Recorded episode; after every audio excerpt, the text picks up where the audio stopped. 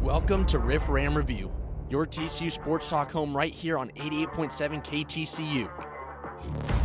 Here are your hosts, Seth Dowdle, Ian Napetian, and Zion Trammell.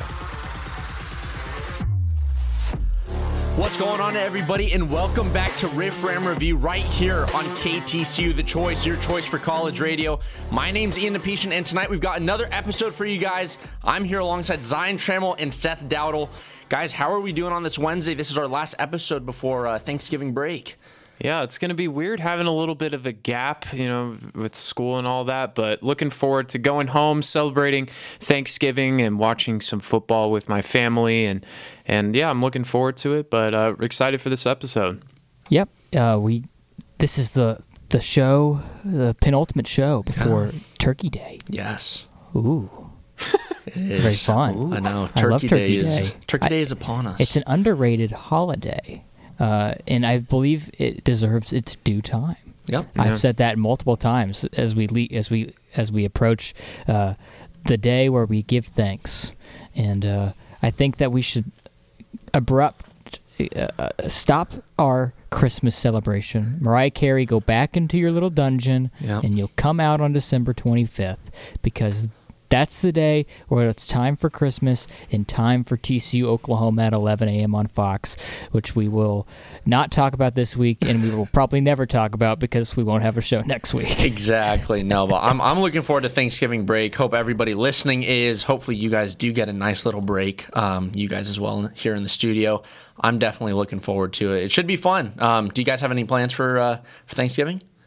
Yes, I am. So I have an interesting uh, schedule for me because I fly back on Thursday, and then uh, I'm going to be flying back to the Bay Area, and then on Friday morning I'm flying to San Diego because oh, it was kind of last minute, so I, I couldn't cancel my Thursday flight. So uh, going to San Diego for the, uh, with my friends for the weekend, so that should be fun. But I'll be back home for Thanksgiving. Nice. And all that. I'm going to Charleston, and Ooh. then. Uh, going up to Oklahoma for Thanksgiving Day. Okay. It's and then uh, I'll, I'll think coming back. It's a big. It's very busy. Very busy Thanksgiving Day. Uh, very busy like week. Uh, yeah. Going to Charleston on Sunday. Flying back on Wednesday night. Going to Oklahoma for Thanksgiving lunch. Then coming mm-hmm. back to D F W for Thanksgiving dinner in the oh, same man. day. And then uh, a relaxing Friday, Saturday, and Sunday though. And Good. then going back for T C U. Yeah. Right. yeah. Then going back the next yeah. morning yeah. for T C U Oklahoma at eleven. Uh, no, no, no, no. I'm not going to Norman. yeah. What about you, Ian? Uh, just going home. Looking forward to relaxing. Honestly, just want to get home and sleep.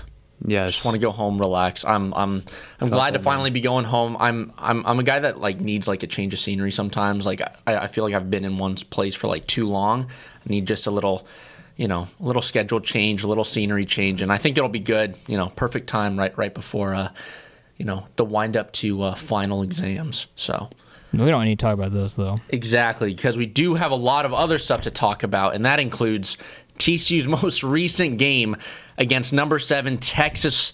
Um, they lost by a score of twenty-nine to twenty-six. The score was much more flattering than I think any of us could have hoped or imagined going into it. I know all of our score predictions were were pretty tough, except for Seth. I know Seth chose T C U to win, which actually it, it nearly happened. It did. Can you oh, believe it? I know. Can y'all believe that it almost happened, that they almost won? That second half was crazy. Yeah. They didn't deserve to win. Yeah. I was in the car um, with a few minutes left trying to beat traffic, and uh, I get a call from my friends like, uh, we have a chance to tie this thing. It's third down, and then, uh, yeah. Adonai Mitchell happened. Yeah. And purple tears ran yep. through the stadium, and they were running through the stadium for almost the entirety of the game, it felt like.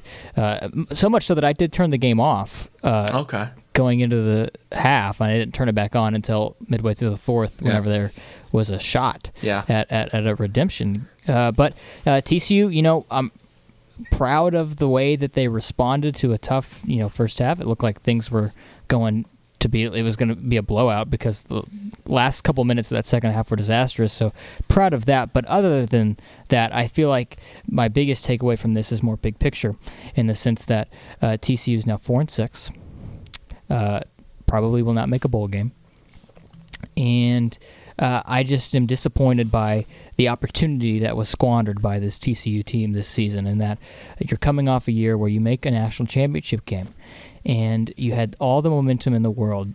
For one, every time you go into a school, a recruit's house, anything, you are more validated, and you are you are thought of higher because of where you just were, right? You have more credibility because of where you just were. You can talk about yourself like you're a big dog. But you also at the same time had to back that up with a good rebound of a season. Not a national championship appearance, maybe not even a Big twelve championship appearance at all, but you had the opportunity to go in and, and, and win uh, eight, nine, ten games, make a bowl game, make a quality bowl game, and, and make a statement. But they didn't. And that is what is most disappointing about this season, is that this coaching staff squandered a big opportunity, and it started back all the way in the offseason with some questionable hires that I don't wish to go into now, but uh, are certainly coming back to bite them uh, right now. And that is what I take away from this game. They were never were going to win this game. That was never something that was in the cards. Even when it got close, they didn't even deserve to. But the fact that we are even here right now, where they are four and six going into Baylor week and no one cares, this game is on E S P N Plus. Uh, because, one, Baylor stinks, and T C U also stinks. Uh, the fact that we're here, where T C U coming off a national championship appearance with a roster this talented, and they are not going to make a bowl, is extremely disappointing in an opportunity that has been squandered. Yeah, and, I mean, I, this, this most recent game against Texas was really, it, it basically was was... a summary of what this whole season has been, and it's been a season of missed opportunities, right? I mean, this this game, T C U obviously down um, twenty-six to six at halftime. Defense steps up in the second half, only hold uh, sorry holds Texas's defense sorry excuse me holds Texas's offense to only three points in the second half, and then, you know, T C U's offense claws back, makes it a three point game, and you ultimately lose the game. But again, this game came down to key moments where there were turnovers, there were inefficiencies in the red zone, right? And those are two things that have plagued this team all season, and it came back to bite the team in the butt again. And it's, I think this was the perfect game that kind of just encapsulates what this whole season has been like and the frustrations that have just run through through and throughout this team. Yeah, it's been opposite of last season. Lots of one-possession losses. Last year they won those games. This year they haven't. Uh, I think the turning points in this game was the Miller Bradford interception, where he then coughed it up, and Texas was able to get three points out of it. I think it was a momentum shift, because really when Miller Bradford picked that ball off the student section, we we went crazy. I mean, it was, you know, a, a big turning point. It felt like, okay, we can, you know, maybe move the ball here and see what we can do. Instead, you give it right back to Texas, and then they get some points out of it. And then the interception by Josh Hoover at the end of the first half was pretty inexcusable. That led to points, and that's the difference between T C U winning and losing this game.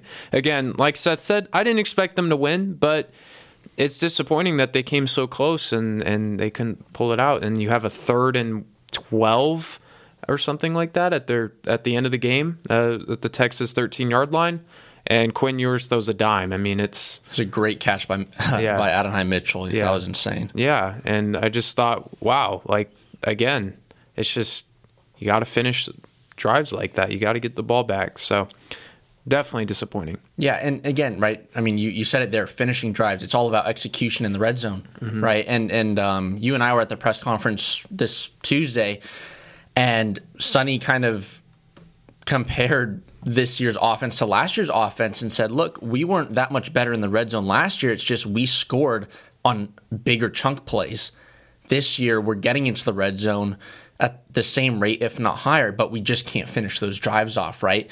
And we saw it again. T C U had um, had uh, first and goal, maybe at their own at, at, at their six yard line. Eventually, got to the two yard line, and but they had rushed it in two or three consecutive plays. And kind of in that situation, when you know you're going to pass the ball at least once, because if you're going to go, sorry, if, if if you know you're going to go for it on fourth down, no matter what, pass the ball on either first or second down. But they continued to give it to Amani Bailey, who I can't fault because he's had a tremendous season. Yeah. But it comes down to those minuscule moments where, look, if the play calling is not right, this is the difference between beating or losing against a number seven Texas Longhorns team. right? And, and this win could have done so much for the season, right? Then you only need one win for a bowl game. Um, it can do so much just for the morale to at least walk away from the season with this type of win on, you know, on your back and kind of carrying this with you um, as, as a big takeaway. But yeah, again, it's just this game was purely based off of missed opportunities, and that's that's really the only way I can describe it. Yeah, that fade route on the fourth and goal. Mm. Don't get me started. Don't yep. get me started. Mm. It's a give up, a fade call at any point in time. They called it on fourth and goal there, and they also called it on the two-point conversion. Yep. Uh, they called a, f- a fade, and that just seems like the ultimate give-up play. It's like you're out of ideas. You can't. You're telling me you don't have a better idea than a fade call but from a fresh, freshman quarterback? You know how much it takes so much skill to hit that consistently. Timing as yeah, well. Yeah, and. Yeah. Uh, maybe it was P I on the two-point conversion. I just don't care. You, you That's not the right play yeah, call. You don't. You have no. not earned the benefit of my doubt no. to, uh, to to to get that. And I screwed up the the, uh, the cliche there. Benefit of the doubt. I don't know why I said my doubt. I yeah, yeah. Like, well, benefit oh, okay. of my doubt. I do yeah. doubt. I, yeah. I have been doubting. But yeah. again, the whole season of missed opportunities. Uh, we're not even in this whole doom and gloom type talk right now. If you beat West Virginia, Iowa State. Uh, Colorado, Colorado, yeah. because at that point you're in a bowl game, and you know we're somewhat content. Yeah, I think a bowl game you just feel okay. I mean, hey, that's not the worst case scenario. It's not the best, but we'll take it. And yeah. you know, it, it sucks. Uh, shout out to Savion Williams though. Had a, had a great game. eleven catches, one hundred sixty-four yards, and a touchdown. Uh, that that's the Savion we've been wanting to see. Yeah, great game. Totally. No, he he he really showed up. Showed his leadership too. Right. I mean, this is fourth year here at T C U. Seem like it's in this game it finally all came together. Not to say that Savion hasn't had a good game in the past, but career highs in receptions, career highs in yardage, coming against a top tier team in, in Texas. One thing I want to point out about Savion too is um, on, on last week's on, on a previous episode I mentioned how there's no real leaders that you can really point to, and I'm not saying Savion is an automatic leader after this game, but he said something in the presser following that game, and I'm going to quote him. He said, "Going into the game, half of us believed we were going to win. Half of us believed we were going to lose." Mm. And again, th- this idea, right, of culture, team culture, right?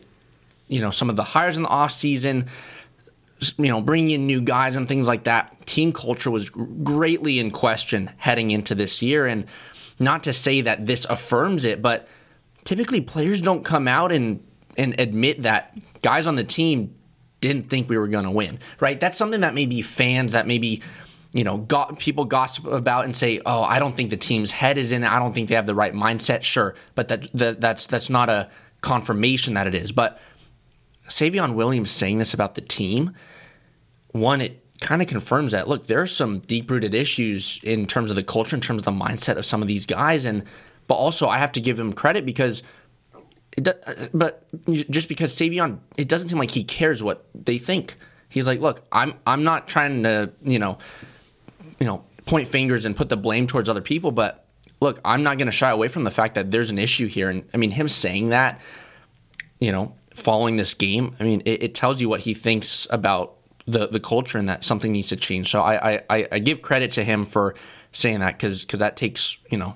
That takes guts to, to come out and say. Yeah, it does. Um, and I, it surprises me considering it's the last matchup against Texas. They're leaving for the S E C. You want to make a statement. Uh, get that last, that eternal scoreboard, that final laugh.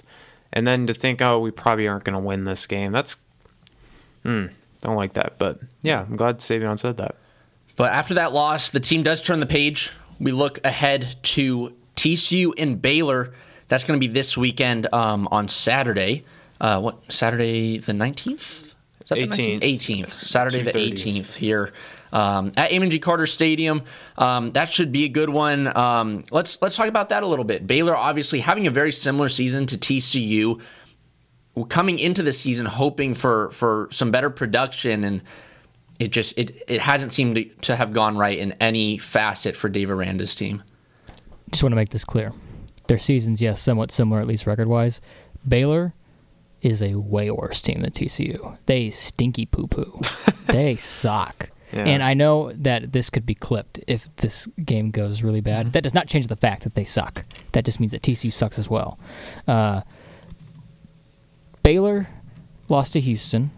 Baylor almost was like in a game with Long Island for a little while there. Uh, yeah, I remember that. Uh, it it's been a really tough year for them, and it's hard not to feel for Dave Aranda, who I enjoy as a head coach, and it stinks that this is probably it. I don't see a way where you can move forward if you're the athletic apart- department with him right now as the head coach. This is year four, and you're going backwards. They made the Sugar Bowl and won the Big twelve in twenty-one, and ever since then it's just been downhill. And that's not where you, you you need to be on the ascent right now. You need to be you need to again, just like T C U, carry momentum out of a productive season in twenty twenty-one, and all they've done is gone backwards. So uh, that's where I am on Baylor, uh, and I'm sure uh, y'all feel pretty similarly about how the Bears have gone this year. Yeah, they're they're they're not a good team. Um, I, I I mean they had to come back against out of. A miraculous comeback against U C F. Heck of a comeback. It was. And uh, but since then, it's been one win against Cincinnati. Uh, they've lost three in a row against Iowa State, Houston, and got their butts kicked by Kansas State, similar to how we did. But, uh, yeah, I mean, this should be... A, okay. This... I will feel good about T C U winning this game. I'm not going to say it should be because, again, both teams are not performing that well, but uh, I feel good about T C U winning this game. Uh, new helmets for the Horned Frogs. Yeah. Look sick. Yeah. I love them. Interesting logo. I'm I'm I'm not fully on board with, board with it. Mm. Um, I think it's interesting. I do like last year's. I am a bit of a traditionalist type of guy, but interesting, you know. Interesting definitely. Indeed, you know. I interesting would, trophy. You know. Interesting trophy. Thank you, Ian. He was about to say something, and then he's like, oh. The Blue Bonnet Battle is apparently happening in Fort Worth on Saturday, but I say no. The Blue Bonnet Battle is a thing conceived by governments elected not by the people, not for the people. Nuh-uh. These people made a rash decision that is not for us. T C U and Baylor have been playing for a very long time, since the eighteen hundreds. T C U began playing Baylor closer to the Pilgrims than now. That is how long they have been playing. That is not true, but it feels that way. And it has been called the Revivalry unofficially for so long. And the Re- the Revivalry is such a perfect name for a rivalry between two Protestant schools. And then the student governments of Baylor and T C U said, we like flowers instead for this name. And we like trophies picked up at Hobby Lobby instead. And we like to put our names, our names, S G A and the Baylor student government are on the back of this thing? Nuh-uh. No. You think that's going to convince me as a fan, as a student who elected you to do what was right, not what was for you? I am appalled by this Blue Bonnet Battle, and I do not support it. I stand up with the people who will rush the field and steal it before the teams can uh, can get it, and then we will throw it into Lake Worth, and it will never be seen again. Dang. All right. That is an all-time rant here on Riff Ram Review.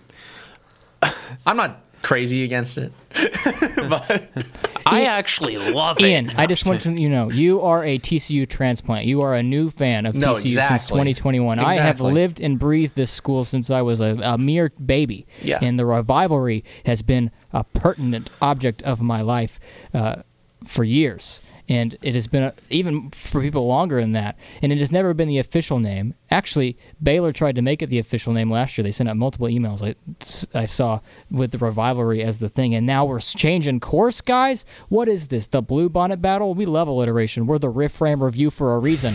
But, gosh. Yeah. I grew up a Texas fan, Texas Longhorns, so um, I liked. I grew up with Texas O U, Red River Showdown, Red River Rivalry. You know, that's that's dope. Like that's a sick name. So pivoting to the Blue Bonnet Battle doesn't inspire much excitement uh, in me, and um, you can tell that some of the players. I don't want to speak for them, but they're like, "Oh, uh, okay, yeah, it's uh, it, it's cool, okay." Uh, yeah, it's pretty heavy, too. I'm like, how are they going to pick it? It has straps on the back. Yeah, that's how heavy it yeah. is. Hobby Lobby worked overtime on this. Yeah, no, it was funny at the presser on Tuesday. Griffin Kell, like, walked in, and he didn't actually see it. I was surprised because it's, like, this massive thing it's on right a separate table. and, and, you know, someone asked him, he's like, hey, you know, what do you think about the trophy? Have you seen it? It's like, yeah, I've seen it on Twitter. And then it's, like, sitting right next to him, and he he's like, oh, you know, takes a look. It's like, I guess it's cool. Like, Thank I mean, you, Griffin. He, he's like, that's it, but hopefully we can get it after the game. Yeah. Here's the thing. T C U plays for two trophies that are awesome. They yeah. play for a skillet, which mm. unfortunately they will no longer play for. And uh, a saddle. In a saddle. That's right? way better. I love the saddle's saddle. cool. The skillet's cool they as well. They should play right? for a boot or something like that. Maybe they should. But a skillet's like very... Rivalry trophies are good in their simplicity, if that makes any sense. Yeah. And there was no rivalry trophy here, but the rivalry has run deep for a very long time. I don't think if you... If you asked a T C U or a Baylor fan, hey, who's your most hated rival... We'd say each other every single time. Mm-hmm. Uh, and then to diminish it with such a stupid name and such a bland trophy makes me just, it makes my blood boil, guys. It makes my blood boil. I'm so angry. We're running out of time, but I'm I'm just so upset about this. And what's what's unfortunate is that our whole season has been demoted to this. Yep, pretty much. If we were if we were nine and whatever right now, I wouldn't care as much. Yeah, if if we were nine and something, T C U S G A wouldn't care about this. Wouldn't, yeah. wouldn't worry about making this trophy. But instead, it's a three and seven Baylor Bears team against a four and six T C U Horned Frogs team. But on E S P N Plus, on E S P N Plus, where you can watch that. But all right, I I think it's time before uh, Seth's blood begins to boil even more. I think we should get these score predictions in. So Zion, I guess we'll start off with you. What are your uh, predictions for this weekend's uh, game on Saturday? I think T C U will win this game. Uh, I, I think they'll win pretty soundly. Actually, I'm I'm hoping for that. Uh, my prediction is thirty-one to twenty-one Horned Frogs. thirty-one twenty-one Horned Frogs. All right. Uh, I believe T C U will win as well. Uh, I believe it'll be a little bit closer just because rivalry games are cool. You, they always tell you to throw the records out of the book, even though the records, we would both teams would love to throw the records out. And, uh, you know, it's heated competition and whatever. But uh, I'll go T C U twenty-seven, Baylor twenty. twenty-seven to twenty? Is that it? Sorry, mm-hmm. I'm I'm writing this down Baylor just so twenty? I have it here so I can look. twenty-seven twenty. All right, T C U thirty-one twenty-one, T C U twenty-seven twenty. I'm debating going for like a higher score. I don't really know. But again, it's like a rivalry game, and I feel like I've every time I overestimate T C U, they actually really like show out in a subpar fashion. Probably going to go with you guys. I'm I'm I'm going to go Let's go twenty-seven to twenty-four. I'll keep it close. I'll keep it close. It'll be fun. Frogs. Yeah, yeah. Oh, yeah. T C U. All T C U. Right, nice. twenty-seven twenty-four. This is the first time we've agreed oh, T C U will win. Yeah, I know. In a very, very, long, a very time. long time. In a very long time. Yes. It's It's, it's been it's quite probably, a while. It's probably been since... Uh, uh, since the S M U one? No. Uh, oh, no. Who'd they play in no, week two? The F C S oh, team. N- Nichols. Nichols. Oh, yeah. That's right. That's probably, right. Yeah. Oh, my gosh. Yeah. All right, folks. Well, that will bring us to the end of this T C U-centric segment where we kind of went over T C U's loss to Texas from this past weekend, but we also looked ahead to T C U Baylor, which is coming up this Saturday on November eighteenth. That's going to be at kickoff at two thirty here at Amon G. Carter Stadium, so tune into that on E S P N Plus. But when we come back, we've got a lot of T C U men's and women's basketball to talk about. T C U women's basketball starting off four and oh for the first time since twenty nineteen, and men's basketball is three and oh so far this season. So stay right here on eighty-eight point seven The Choice. You're listening to Riff Ram Review. Okay, Simon, what are you wearing right now? Nothing. That's right. And what do people normally wear? Clothes. Exactly. So now Mommy's going to teach you how to dress yourself. Clothes keep us warm, they look good, and if we go out without them, the neighbors will talk. So it's important to know how to get dressed. Here's how it's done. Underwear always comes first, name tag at the back, then pants, then shirt. Get the first button in the right hole, or you have to start all over. If you're wearing a tie, it goes over, round, round, through, and pull tight. Tuck your shirt into your pants and zip up your fly. Socks go in first, then shoes, right on right, left on left. With shoelaces, just take the ends, cross them over, switch the loops. The rabbit goes down the hole, pull tight, and you're left with bunny ears. I love bunnies. Good to know. Now remember, spots don't go with stripes, socks don't go with sandals, and if you've tucked in your shirt, wear a belt. Got it? Why are your pants on your head? Most parenting is hard to do in just two minutes. But spending just two minutes twice a day making sure they brush their teeth is easier and could help save them from a lifetime of tooth pain. For fun two-minute videos to watch while brushing, visit two men two x dot org. That's two men two x dot org. A message from the Partnership for Healthy Mouths, Healthy Lives, and the Ag Council.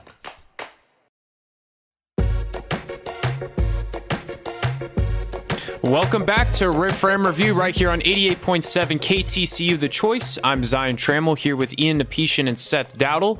We just talked some T C U football, and we're going to stay on that T C U track talking about women's and men's basketball as their season gets underway.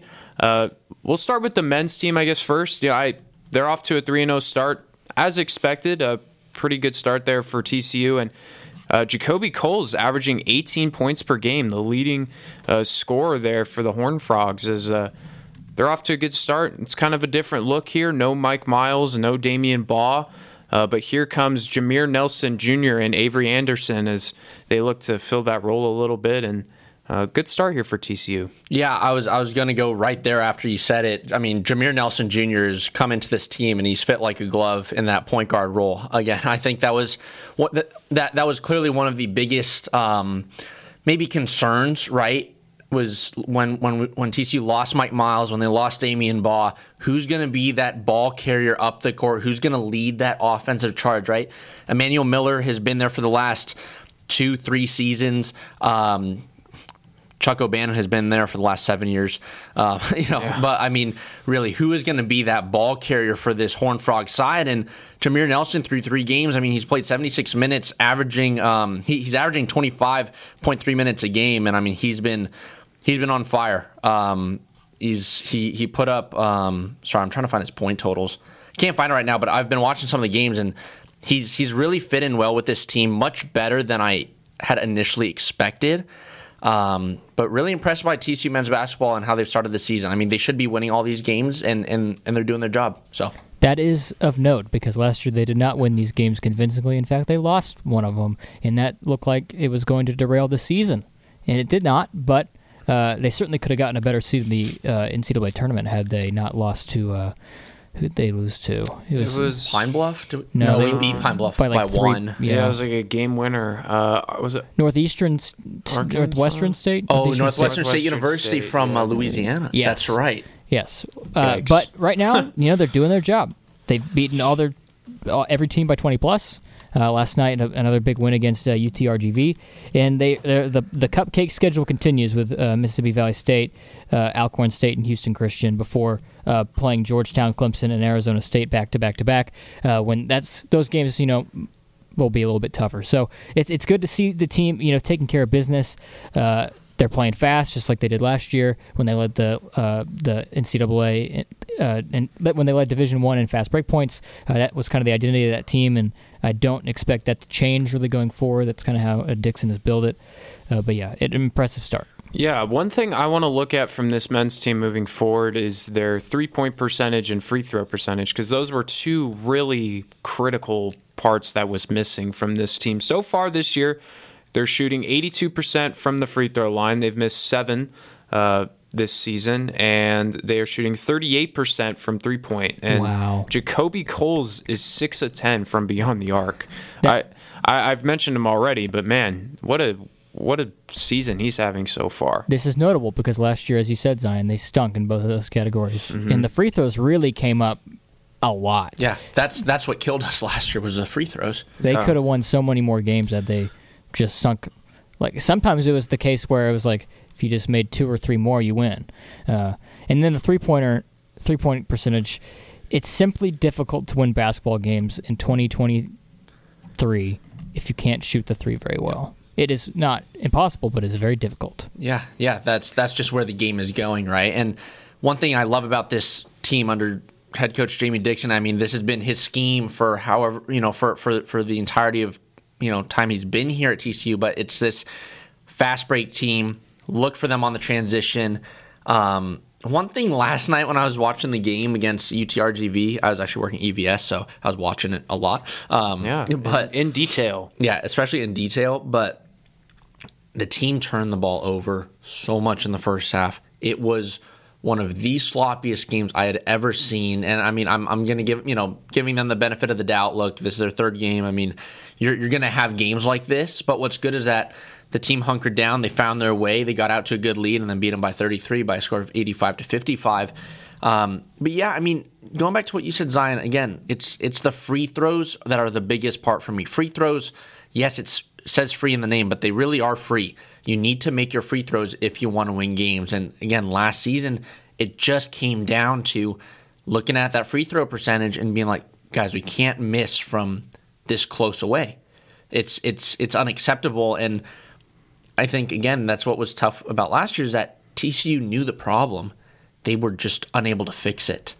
Whereas this year, they've gotten off to a good start, hoping that that can continue. And if they kind of start here this early in the season, setting those standards for the team, I can really see this team taking off once conference play hits and, and really making a good run in um, in the Big twelve. Yeah, this team is deep, man. I, I really like what we've got. Micah Peavy returning. Emmanuel Miller is, I think, the biggest returner, the, the biggest uh, key, I guess, to yeah. to this Horned Frog team, because he's kind of like a do-it-all player. Like, he can shoot the mid-range.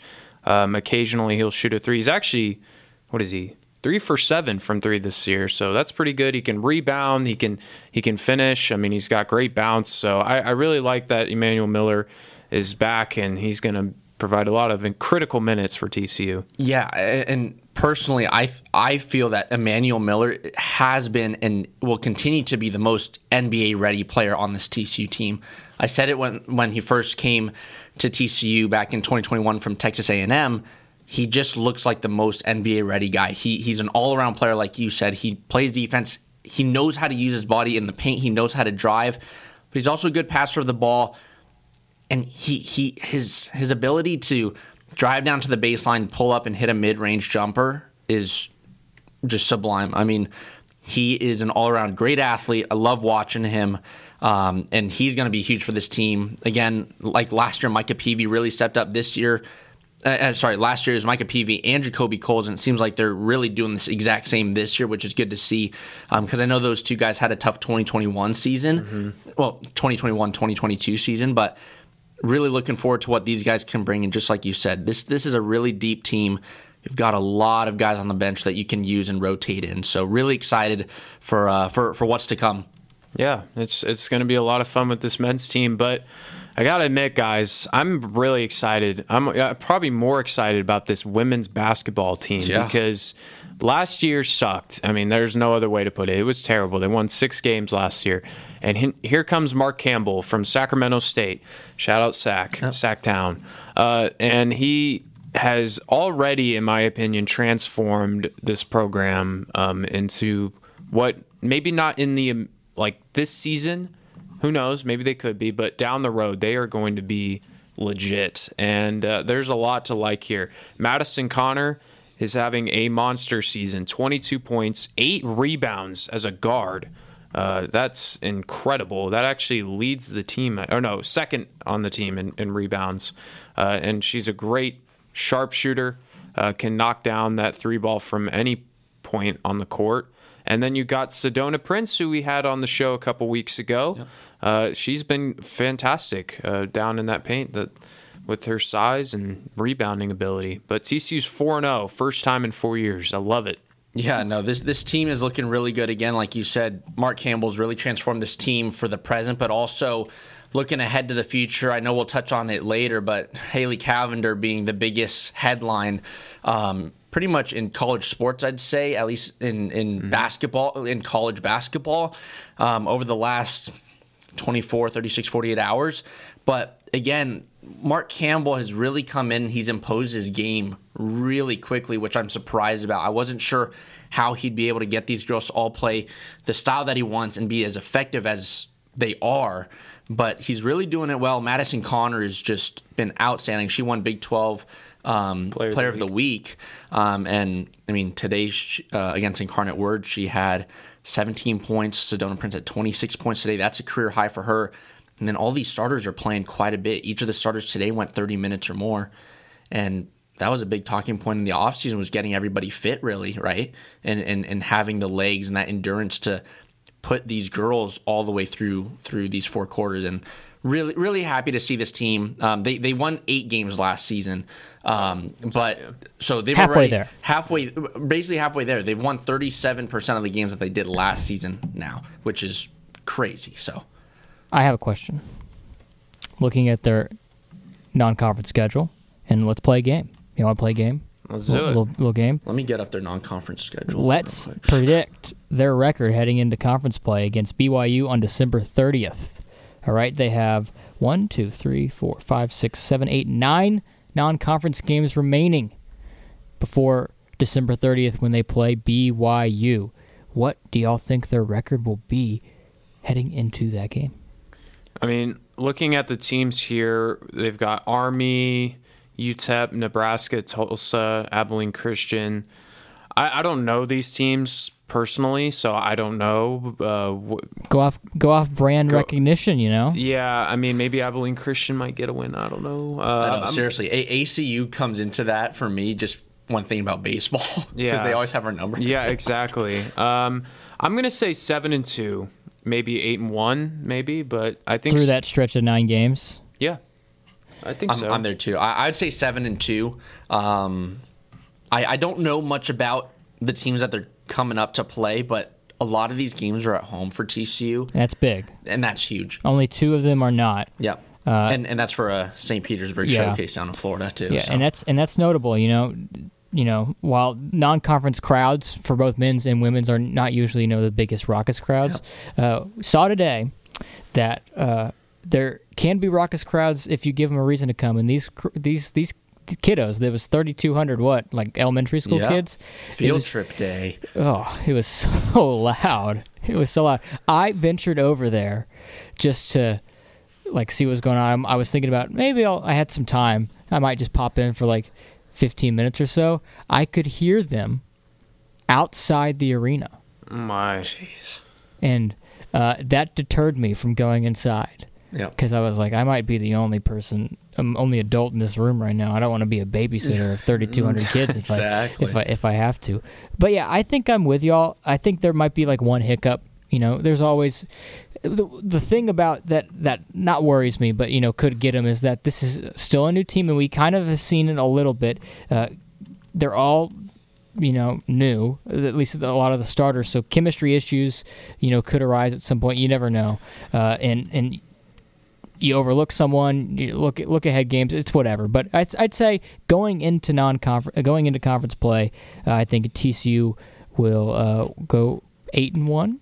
Over yeah. the stress. Yeah. yeah. It's important that they get some more production from the bench. Yes. In this game today, they got three points off the bench, and it was an and one by uh, Deja Turner. Yeah. So uh, they, they're going to need some more uh, help off the bench if, if they're going to be able to, because you can't send send your players, your starters out for that long, that consistently. It's going to wear down on them eventually. It, it would be nice to get that prior to conference play, because you don't want these guys worn out.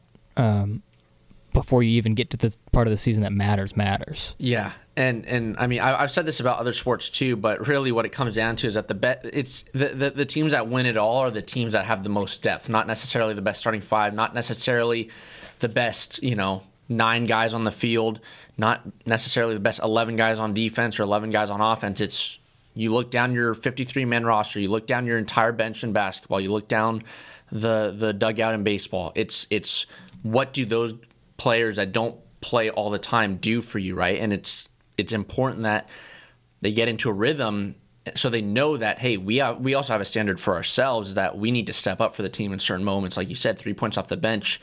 Yeah, T C U got the win today um, by by uh, six, six points over Incarnate Word, which, you know, preferably it, it, it should have been more. It could have been more.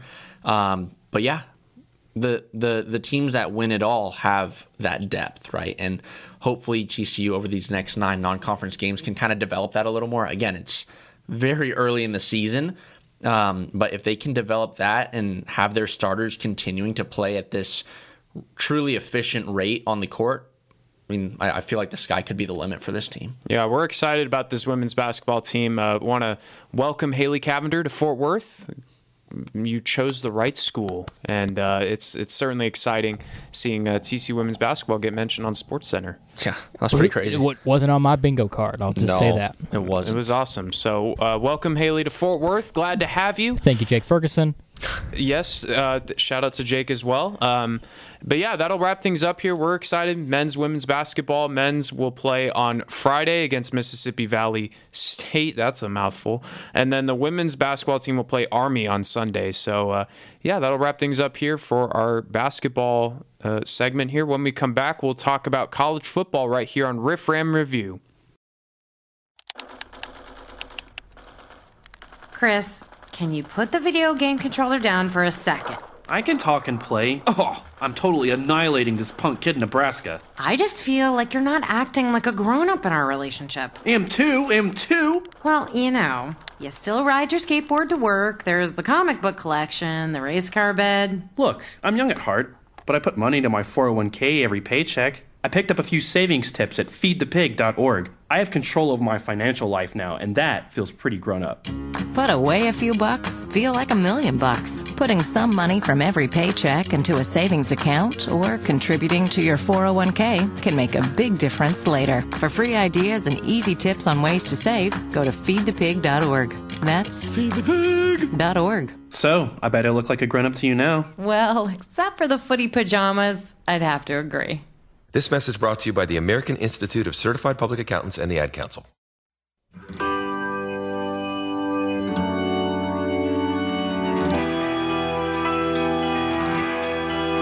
Welcome back, everybody, to Riff Ram Review here on eighty-eight point seven The Choice, your choice for college radio. My name's Ian Napetian, and tonight I'm joined alongside Zion Trammell and Seth Dowdle as we just finished up talking about T C U women's and men's basketball. Both teams are off to a really hot start in their twenty twenty-three twenty twenty-four uh, seasons. Uh, but now we're going to move on, getting into some college football, uh, week eleven, correct? Wow. Um, yeah. Blazing through this. Seriously. Wow. The wow. season has gone by pretty quick, and we had some really fun games on tap this weekend. Um, and, and we're going to start with the biggest headlining game of the weekend, and that was Michigan uh, against Penn State.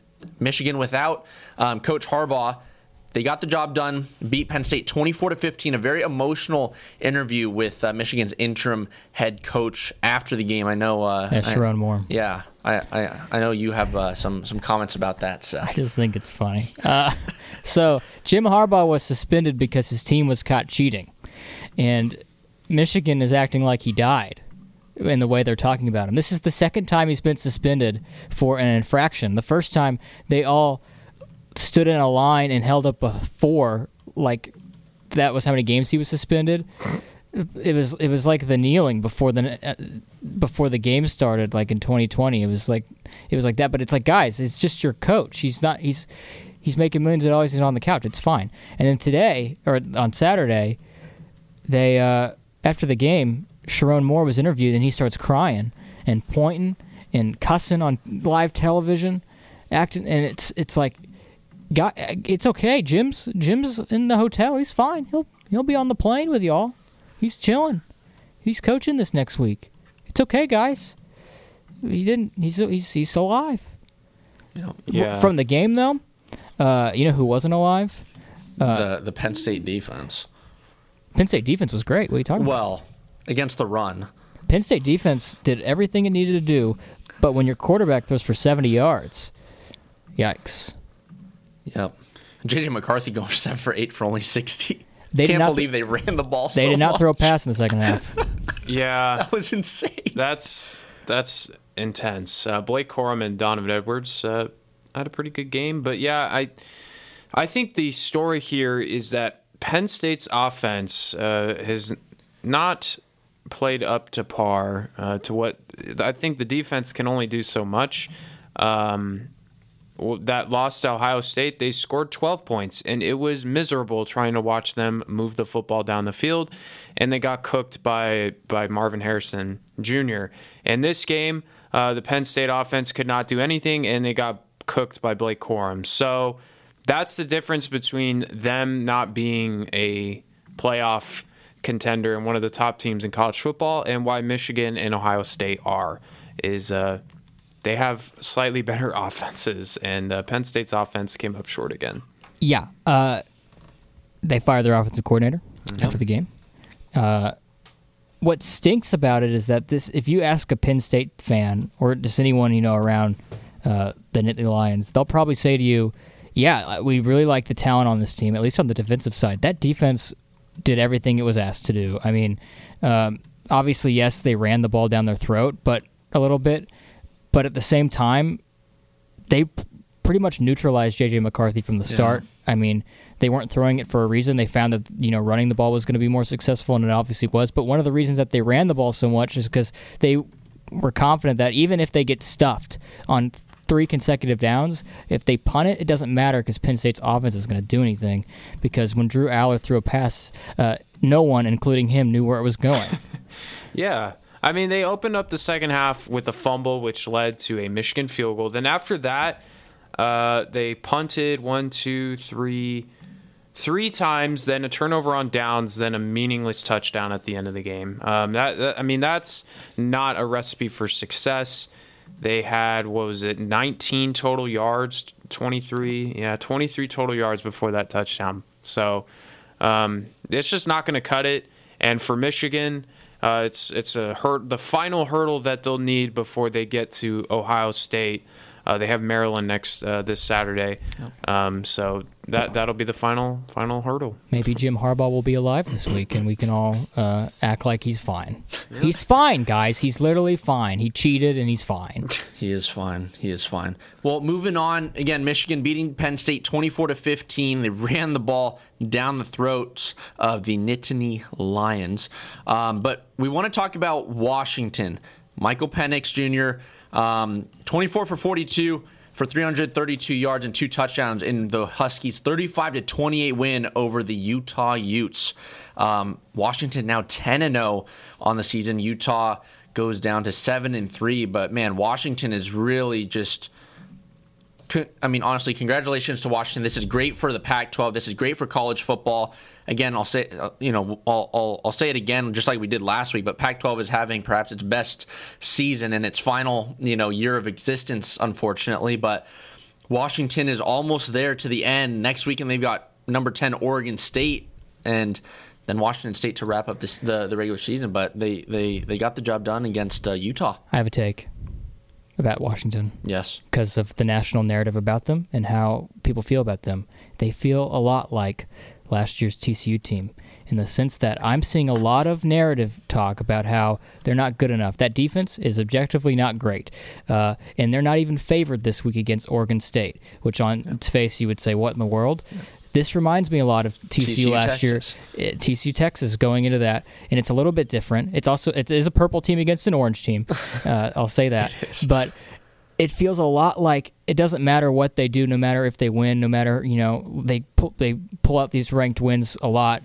They still are talked about like, well, it doesn't matter if those if that game was played again, they're going to lose or something like that. And that's what's been talked about a lot with the Oregon Washington game, and we're probably going to get that rematch, and and and hopefully we. Uh, you know, that th- we get the answer to that question, which I think is why it's so stupid that we're even talking about if Oregon played Washington again, they'd beat them. Well, they probably are going to, so we, can we just table that conversation until it actually happens, please? Because at the moment, Washington's offense is rolling, and they're doing everything they need to do. They just beat a sixteenth-ranked Utah team. Am yep, I reading that yep, right? I have bad eyesight. Yep, no. Um, and Michael Penix Junior continues to have a great year, uh, Heisman frontrunner at this point. But I am just sick and tired of Of you know, and yes, objectively they might not be as great as the other top four teams, but at the same time, I mean, if they keep winning, you can't continue to quote unquote disrespect them, I guess. Yeah, it's exactly like T C U. You got to reward them for winning their games. They got over a Utah team that U S C failed to do last year, and we've mentioned how Utah can just be disruptive, and Washington got the job done in the defense, uh, got that takeaway at the end to seal it. But yeah, Michael Penix Junior is probably one of my favorite players in college football right now. I, I think him, Marvin Harrison Junior, those are two of my favorites uh, to watch. But yeah, he's having a terrific season, and you just got to reward Washington for winning. Uh, you can't exclude them, especially if they can go undefeated the rest of the way. What's crazy, and like I get it now because it's pointless to talk about rankings now. The, the whole talk about, you know, should they be ranked fourth or should Florida State be ranked fourth right now, it doesn't matter because things are going to come out in the wash. You know, people are going to lose. Michigan and Ohio State have to play each other, right? Uh, Washington has to play potentially Oregon again, and that could be a loss. So all this conversation about playoff talk, again, like last year, it's like, This is all, this is this usually sorts itself out. Usually at the end there are four deserving teams and we all know who they are. Yeah, Florida State's got a pretty good shot here, I think. What, what do you think, Seth? I think they've got a pretty good shot yeah, to make I, it. I like them. I like that team a lot, and I'm happy for them. I like Jordan Travis. I like what Mike Norvell's doing there. We'll talk a little bit about Florida State in the not directly when we, uh, we are going to talk about Jimbo, I hope. We oh, need yeah. to talk about Jimbo in a second. But I like what Florida State's doing. That turnaround that Norvell's done for that program is great. Um, so, yeah, I, I think that they have a good shot. They're going to play Louisville, I think, pretty much no matter what in the A C C championship. Yeah. I think they have a good shot at that their, game. Their path is, is easier than Oreg, uh, Oregon, Washington, uh, Michigan, Ohio State. Yeah, probably. For sure. Yeah. Well, now moving on to Big twelve, there's a little bit of a shakeup. Obviously, the, the middle of the Big twelve is just the, I mean, the way we've described it is, is, is, you know, have your pick. After about the top two, top three, can be a real mix of teams that you want to choose. Who's going to win? Yeah, no and, one and, knows. And that was kind of the case this weekend. The Texas Tech Red Raiders went into their game against the Kansas Jayhawks four and five, and they are now five hundred after a sixteen to thirteen win over the Jayhawks. Um, Texas Tech taking a big step towards their bowl eligibility with this win. Um, Kansas was seven and two coming in, coming into this game. Um, so a big win for uh, Baron Morton um, and Texas Tech. Taj Brooks continues to run the ball well. thirty-three carries for one hundred thirty-three yards and a touchdown. So, dang it, Kansas. Dang it, man. And dang it, Oklahoma State. Come on, guys. I mean, you just... Ah. Oklahoma State just got a huge win. Uh, Kansas, who did they, who they play last? Who did they? Kansas played. Um, they beat O U last week, right? No, mm. they beat that Baylor fifty-nine twenty-five. Yeah, but still, dang it, man! You guys really just uh, that that's frustrating. Good for Texas Tech, I guess. Yeah, uh, it sucks. I'm a big Kansas, you know, apologist for football right now. Uh, Yeah, Oklahoma State. What happened, man? You get your you got waxed by the by the by the Golden Knights. That was a very lame performance, but yes. They are still somewhat in the driver's seat for that two spot in the Big twelve championship because they own so many tiebreakers against the teams behind them. But really, uh, makes it you know less certain because they can't have another misstep. Yeah, I'm like. You just we were just hyping y'all up last week. And then you lose forty-five to three to U C F. Are we kidding? Like what? Baylor beat U C F, guys. Come on. R J Harvey, twenty-four carries, two hundred six yards and three touchdowns for U C F. Little hangover from Bedlam, uh, probably. Yeah, probably. Yeah. Definitely tough for the Jayhawks, but uh, one thing that isn't tough is uh, could you imagine getting fired from your job and earning seventy-five million dollars? I can. I saw it happen this week. I can. I did see it that happened oh, this week. Jimbo Fisher. Congratulations, wow. man. I just can't do anything but but give him congrats. That's just good for him. Could you imagine? You, you get hired for a job, right? Just just imagine you get hired for a job, and you're like, man, I really suck at this job. I'm about to get fired. And they're like, we'll fire you, but we got to give you all this money because it's a part of the contract. And then you th- like, man, and, I should have done this on day one. And then you go and ki- and then you, you go and kiss your agent's feet for running laps around the athletic department at Texas A and M. Yeah, Texas A and M got Yikes. fleeced. Oh my goodness! At the end of the day, I was reading that at the end of the day because they're going to have to pay that buyout, right? They've yep. already paid him twenty or so million dollars for the years he's been yep. under contract. They also are going to have to pay the buyout to the coaching, the supporting coaching yeah. staff. Then they're also going to have to pay the buyout of the head coach. They're probably going to hire from somewhere else because they're A and M likes to make big splash hires. So can't imagine that buyout's going to be cheap. Plus, you're going to also have to pay the new contract for that coach. So this could easily exceed one hundred seventy million dollars by the end of it. But good thing we got that West Texas oil money raging into College Station because, man, if there's anything you can credit the Aggies is that no matter what and no matter at what cost, they are determined to win and they are going to try their best to do it. And for that, fail. I respect them. I respect them. They fail, but I respect the eagerness to try and build a winner. We, we plan to increase tuition by ten percent. Uh, Our football me, team must win eight games again. That's actually T C U. Oh, uh, yikes. Uh, maybe twenty percent, maybe, you know, just to cover costs. Yeah, yeah. Exactly. Well, what? Just, just curious, what would you guys do with seventy-five million dollars if you were given that? um, If I was given seventy-five million dollars... Uh, well, like, okay. There's I wouldn't so know much, what to do. There's yeah. so many things you can do. I wouldn't tell anybody about it except for my parents. Yeah, I mean, I definitely, like, help, you know, I, I could pay off school. Yeah. Uh, you know, buy my parents a house. Okay, fun answer. Do a fun answer now. Do okay. an, a non-realistic yeah, yeah, answer. Yeah, okay. I would buy season tickets for as many seats as possible for T C U football games. I would buy a lake house. Ooh. And get some jet skis and mm. yeah, something like I that. I would buy out Jim Harbaugh's contract at Michigan oh to become God. the contract, become the head coach of the Michigan Wolverines. That's such a you answer. And then I would cheat, God. and I would continue the cheating operation. I would hire spies to go into every stadium. And, but then I would dress up as Jim Harbaugh. People would people would, people wouldn't realize that I had bought out Jim Harbaugh's contract, and they would think that I was Jim Harbaugh. Yeah, but then you have to match his arrogance, and you know nobody likes that. You know what I would do? I would buy a zoo and say, "Take that, Matt Damon. We bought a zoo." You know what I'd do? Buy the Forward Zoo. I would, I would, I would email John Fish and say, "Hey, I'll give you seventy-five million dollars to, to to give me the ace so I can keep him in Oklahoma." You know what I would do? There you go. I would buy John Fisher a a car for twenty million dollars, and then I'd spend the other fifty-five million dollars uh, to buy out Jim Harbaugh's contract at Michigan and become the head coach of the Michigan Wolverines. There you go. A lot of what-ifs. Wouldn't, wouldn't this be great? Yeah, we do a whole podcast about what, you know what, what, what would, would be, you do you know with seventy-five million dollars? It would be great if Jimbo Fisher donated that money to a group of boys that work at this radio station that are in need of some money. Yeah, twenty-five each, right? It's a, cha- it's a charity.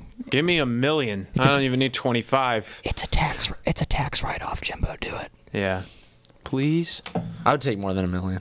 A little bit. Just yeah, little bit. I'd be a little more greedy. Uh, there's there's a lot of stuff we got to pay off eventually. Yeah, yeah we got to get there eventually. But that, all right, folks, aside from all the little fun games we've had, it was a great uh, weekend of college football, and um, we're we're glad to bring that to you again for another week of Riff Ram Review. But we've still got one more full-on hour here to go from seven to eight p.m. here. We've got N F L coming up, N H L and N B A, and we're going to talk about Formula One. It's making its debut on Riff Ram Review in the final segment, but stick right here on eighty-eight point seven The Choice. You're listening to Riff Ram Review. Babe! Babe! I'm right here. Oh, hey. Could you tie my shoes? Because, you know, I can't with your lobster claw hands. You know, I don't think this is working out. I hope this isn't because of my... Because if it is, I think that's pretty superficial of you. What? Yes... No, you're a karmic nightmare. I mean, why do you think you suddenly grew lobster claws for hands? It's just a bug or something. You have bad karma. What were you doing right before the claws? Nothing. Shooting bottle rockets at paddle boats. Right. So maybe some good karma, like helping out in the community, working at a soup kitchen, something. Or maybe there's a lotion or something, a cream. Lobster boy cream? Yeah, something like that. Okay, fine. Hug? No. Stay on the universe's good side. Volunteer, vote, get involved, and get yourself to get good karma dot org. get good karma dot org. Brought to you by the Ad Council. Welcome to Riff Ram Review, right here on eighty-eight point seven K T C U The Choice. I'm Zion Trammell, here with Seth Dowdle and Ian Napetian. Uh, we're going to be talking about the N F L, and there was a lot that happened this week, so we're not going to waste any time. We're going to get straight into it.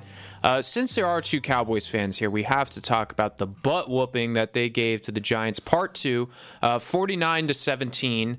Uh, just a monster game from Dak Prescott, four hundred four yards and four touchdowns.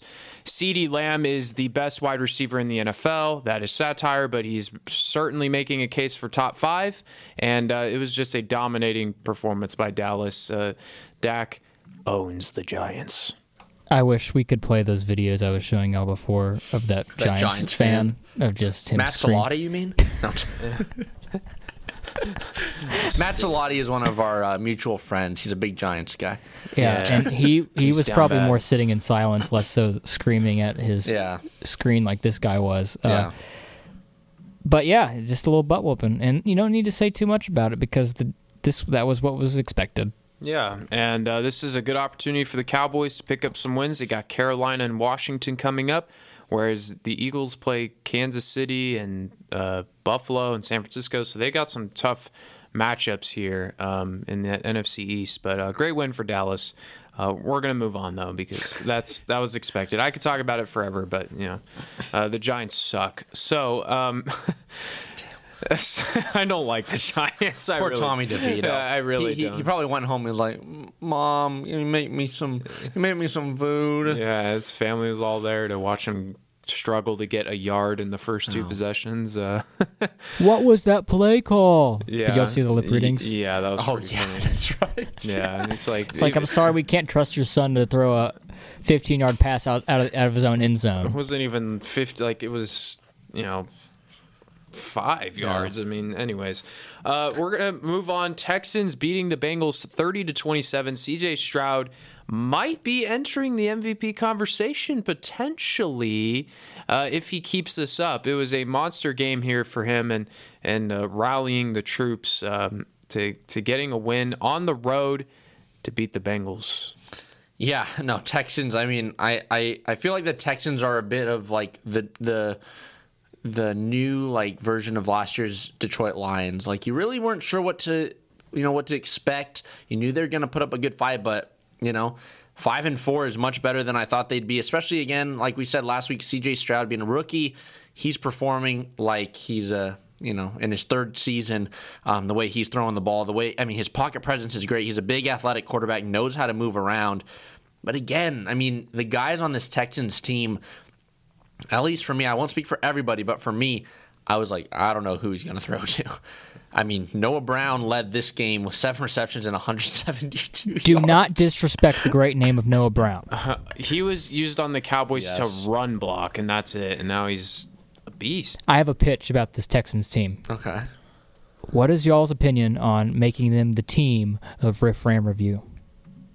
No, no, I'm sorry. Nope. No. Can't do it. I can't I can't the do team another... of, as in like a fan club of te- of the Texans like that or what? We just pick a team that is like our podcast's team. I wanna, I'm never I, doing that for I, any team. I, I will root for C J Stroud, but I can't root for another Texas team, even though we're not rivals with Houston per se, but I couldn't do it. I'd rather pick like the Lions. That's true. Actually, if there was a team, I'd pick the Lions. I just feel really bad. It's because I've pitied them for so long. Yeah. Texans, it's like, well, still have a little bit of ways to go, but yes. Yeah. I mean, I, I, I hope the Texans do well, especially under C J Stroud. I hope he continues to have a great rookie campaign, but yeah. Sorry, Seth. Sorry. Shut that I'm, down. I'm so sorry we shut but... that down. I don't feel bad at all. Yeah. Uh, maybe a little bit of panic there for Cincinnati as they're now five and four, um, and tough, tough loss there, but... Speaking of the Lions, they had a tremendous win over the Chargers. Uh, one of the better games of this season, winning forty-one to thirty-eight. You know, this game had shootout potential. It's always the case with the Chargers. And uh, it came down to a Riley Patterson field goal to win it for the Lions as they go to seven and two. They just keep on rolling. It's uh, really exciting to see. Um, they just have... I just love Dan Campbell. He's such a likable coach. Yep.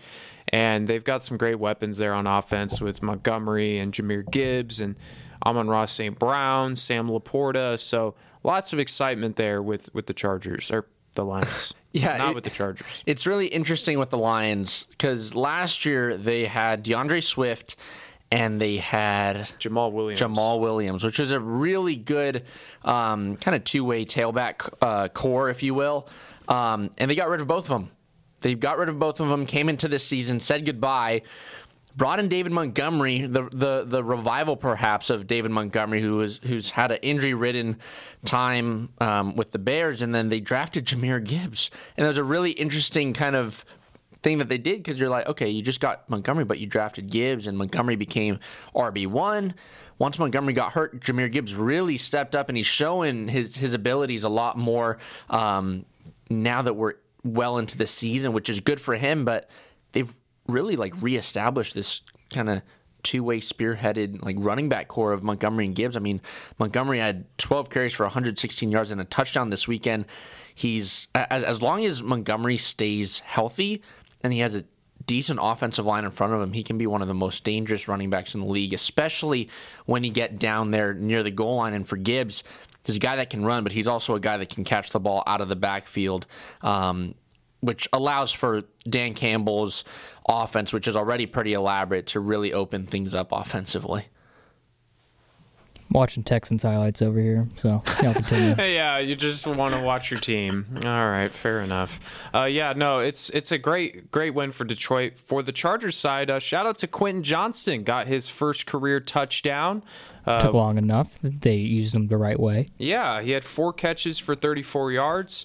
Uh, Keenan Allen had a monster game. Uh, I actually acquired him in fantasy, like Saturday, in a trade. I got him and Travis Kelce on Saturday night. For who? Uh, Tony Pollard, D K Metcalf, and Laporta. Oh, oh highway wow. robbery, man. Yeah, that's, that's highway a good robbery trade for you. Because yeah. you're you're just you just potentially drafted a top five receiver this entire season, and yeah. Keenan Allen, and I have Tyreek Hill, and also getting Travis Kelce, mm-hmm. who uh, has played very well since he got himself a lover. Yeah, and I got uh, running backs. I'm smooth there. You know, I got Kenneth Walker, A-Chain, Madison. Kenneth Walker needs to step up. Yeah. Getting a little frustrated here. Yeah. hey, uh, you need to. Sorry. Hey, this is what you need to do. All right, so, take him in the locker room, little private, yeah. uh, private man, uh, head coach meeting, and say, "Hey, Kenneth, here's the deal. All right, you're not the production right now is not good enough, and you know we're just gonna have to bench. You might have to bench him. Might have to bench him. Just send a message. Yeah, might have to." You know, okay, so I, I, one thing I was going to say, though, about that trade is I did it on Saturday night. I'm like, okay, I'll just have them next week. I wake up, and the commissioner who made the trade with me just processes the trade. I mean, yeah. And I'm like, oh, okay, well, hello, you could have given me a notice. I almost yeah. left with three players in my lineup, like, on the bench. Yeah. I was like, bro, do you, like, want me to lose? I think he did want me to lose. Yeah. Um, and I did, actually. So oh, did you? Yeah, I lost one forty to one forty-three. I was so disgusted. Um, but I am happy to have Keenan Allen um, on the squad. There you go. Uh, anyways, not enough fantasy football talk. Uh, we got to talk about this Broncos Bills ending. Oh Lord. Oh God. I just man. I'm not gonna say it, but man. That's just a brutal way to lose a game. That's such first te- of all, it's just a Texas A and M way to lose a game. The twelfth man, so to speak. Yeah. You know? First of all, Buffalo should not have been in that situation in the first place. They should have rolled through a pretty weak Denver team, especially given the expectations of this team with Josh Allen. You know, you, you just wonder when are they going to get over that hump? When are they going to finally uh, really prove themselves as a top team in the N F L? And they had a shot, and they had twelve men on the field. Will Lutz misses the kick, and then they twelve men on the field, and then he makes the next one, and they lose at home. Josh Allen throws two interceptions. Uh, Bills, man, they're mm, not that good. Five and five. They're not in the playoff picture right now. Yeah, the the Bills have over the last well maybe three and a half, four years. This was their window to really win something big, and they've. Great, they, they've missed a great opportunity. Yeah, they've squandered it. It, it. it feels like they were thirteen seconds away from winning a Super Bowl. Yes, because I think they might. They had a really good shot that they year. They did. And they did. It just came down to a is that the toss. Closest they're ever going to be in the at least in the near future? That's Probably. certainly a question. Yeah, yeah. It doesn't seem like Stephon Diggs is wanting to be there anymore. Yeah, and what Trayvon Diggs said too. By yeah, the way. That um, was kind of interesting. I, I'm I'm never a fan of the of the politics in sports. Not not political, you know, discussion in sports, but the politics that players play with other teams. And it's just like, look, play your game, do your thing. Don't trying don't, to recruit and it's, stuff. It's, it's, it's like it's silly bro. season. It's his bro though. It's, it's his bro. Yeah, but it's silly season. That's what they call it in F one when everyone's talking about oh trades and things like that. It's like it's silly season. Just look. You're with the team. Focus. You lost. I don't think you should be focusing on anything else but fixing it. Yeah, but if Stephon, you know, you want to come to Dallas, like we're glad to have you. I also you. think what what we'll give you what Stephon Diggs put on his Instagram story was, if it's a real quote from Josh no, it's Allen. Fake. Well, if it was real, that is the funniest thing that Josh Allen could have said in that scenario. Yeah. Um, what, what did he say? Uh, Stephon Diggs. He was like, uh, he, he, he said, he "I want like, the ball more," and then Josh Allen. He's gonna put on a Broncos jersey. That's what it said. Oh yeah, as a joke. Yeah, that is the funniest thing. Yeah, I, I, I hope that that's not real. I really. I, hope, I, I, hope I don't it think is. it is. I but hope it, yeah, I hope it is real. I hope yeah. he actually said that. Yeah, there's. Oh my gosh, I'm like looking through all the games. There's so much that happened. Uh, Kyler Murray returned. He led to win for the Cardinals. We're not going to talk about it that much. His helmet is bigger now, it feels like. It's like a bobblehead running around the field. Yeah. Ian's face, it does not like Should be in center field for the Oakland A's, but yeah, you know. no, he, he's oh, not. The bitterness um, comes from the fact that Kyler Murray turned down a signing bonus from the A's to pursue a N F L career. Yeah, no, I mean, it was the right decision. Making it professionally in baseball is very difficult. It is, yeah. And But, hey, he wouldn't even be on the A's right now anyways, no, would he? He would have been traded to the Arizona Cardinals. The first cross-sport trade of all time. yeah, awesome. It might have happened, yeah. Uh, the Steelers beat the Packers twenty-three to nineteen. Uh, somehow they have six wins. I have no idea. Same record as the Cowboys. Unbelievable. Uh Got to shout out Josh Dobbs for rallying the troops and getting another win. The Vikings are six and four, um, and it's just one of the best stories in the N F L this season. I love what Josh Dobbs is doing. Um, it's pretty awesome. He's my astronaut king. Yeah. Um, Jameis Winston came in. Oh, my God. Dude, he threw a touchdown pass. It is one of the most Jameis Winston plays you will ever see. Bro went... I don't know how many yards back. I don't know back. how he opened up his hips and his shoulder and threw it all the way across, literally across the field, like yeah. bench to bench type. I was dying. I, I love that man so much, by oh, the way. Only Jameis Winston can make that guy. So I, I think Jameis had like two interceptions like in the same quarter. Both of them were like deep shots to um, to um, I forgot what his name was, but they were both deep shots to to one of their wide receivers. So after that, you're just like, okay, maybe he'll probably take care of the ball a little more. But then he goes against all odds. Yeah. Does exactly what, co- what what what coaches say not to do and throw across your body, throw across the field. But he throws a dart. I, it's a throw that only he can think about and also make at the same yeah, time. He I threw love, it like fifty yards to get in a twelve-yard touchdown. I love that man so much because just the stories that come out about him, and just they're so funny. After he had that thirty-interception season, oh and he was God. like, by the way, I'm getting LASIK surgery. And it's like, you couldn't see? This entire time you couldn't see? Yeah. And he also threw for like thirty-something touchdowns that same season and had like five thousand passing yards. Yeah, and, and then when he got replaced by Brady, he he came out, he, he said something to the press. He's like, hey, you know what? I think getting replaced by Brady says something. I'm like, no, it doesn't. I'm like, that doesn't mean anything, dude. You just had a thirty-thirty year yeah. of touchdowns and picks. Like, what yeah. are you talking I love, about? I love him so much. And every single time, like, I hate that Derek Carr got hurt, obviously. I, yeah. I don't like that for him. But the fact that the alternative is Jameis Winston, makes the, it so t- fun. the T V is staying on. This yes. is not, we are not turning it off because, as you said, it will go from, Jameis, what are we doing to Jameis? Wow. What are we doing? Oh, the, my gosh, it worked. The N F L needs Jameis Winston. Yes. It. It, it it breathes life into me. It does. Jameis Winston, Winston is the reason Jimbo Fisher won a national championship at Florida State, yes. and he is the reason I watch the Saints. Yeah, they're a pretty boring team without him. So, yeah. uh, you know, and, and Kendra Jameis as well. Jameis Winston. What a, what a what a game! Um, and and shout out Josh Dobbs for getting the dub. Uh, finally, Browns Ravens thirty-three to thirty-one. Dustin Hopkins gets his revenge and another game-winning kick. There were so many of those this weekend. The last two weekends of N F L football have actually been um, very reminiscent of college football. Yeah. Games chaotic. Coming down to the wires, chaotic, exactly. Um, just fun, just fun. You know, I mean, yes, uh, sloppy, yes. I prefer it. But it makes it fun. Yeah. It really makes it a fun watch. Ravens um, kiss of death from Zion after he shouted them out dude, and said that they're Super Bowl contenders. Come on, guys. What are we doing, man? That that sucks. I... I actually wanted the Ravens to win that game, um, and Lamar threw two interceptions. They'll be okay. Cleveland's obviously got a really good team. No, um, well, they don't have a quarterback anymore. Yeah. He's he's not even that – Deshaun Watson's not even that good, though. I think they'll be okay.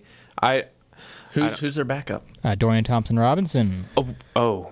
Who? I thought it was P J. Did P J Walker Dorian Thompson-Robinson get... is oh, the announced Thompson. starter by uh, Kevin Stefanski. Yeah, I mean, obviously Deshaun Watson's better, but I like I don't think he's I don't think Deshaun Watson is not the Deshaun Watson of old, and I think the Browns are paying the price for trading for him and giving him a crazy contract. A Jimbo Fisher-esque contract. Yeah. I will continue to um, talk about Jimbo till I die. Yeah. Uh, five teams converted a game-winning field goal with no time remaining, the most game-winning scores with no time remaining ever. Is that including the Monday Night Football game? No, it's only on no, Sunday. It was only on Sunday. Wow. So there was uh, Arizona, Cleveland, Detroit, Houston, and Seattle, and then uh, Denver. So six. That's insane. And the one game that I watched the most in detail was the Cowboys kicking the – beating uh, the Giants. I was kind of zoned out there, and then I was like, oh, the, the silence was happening. We don't have any words coming out of Zion's mouth. Yeah. But uh, here's the thing, Zion. Who do you think – who are you saying is the Super Bowl contender this week? Uh, I'm not – I, uh, I mean, I, I still think Kansas City and Baltimore in the A F C. San Francisco had a bounce-back week, and uh, I – the Niners.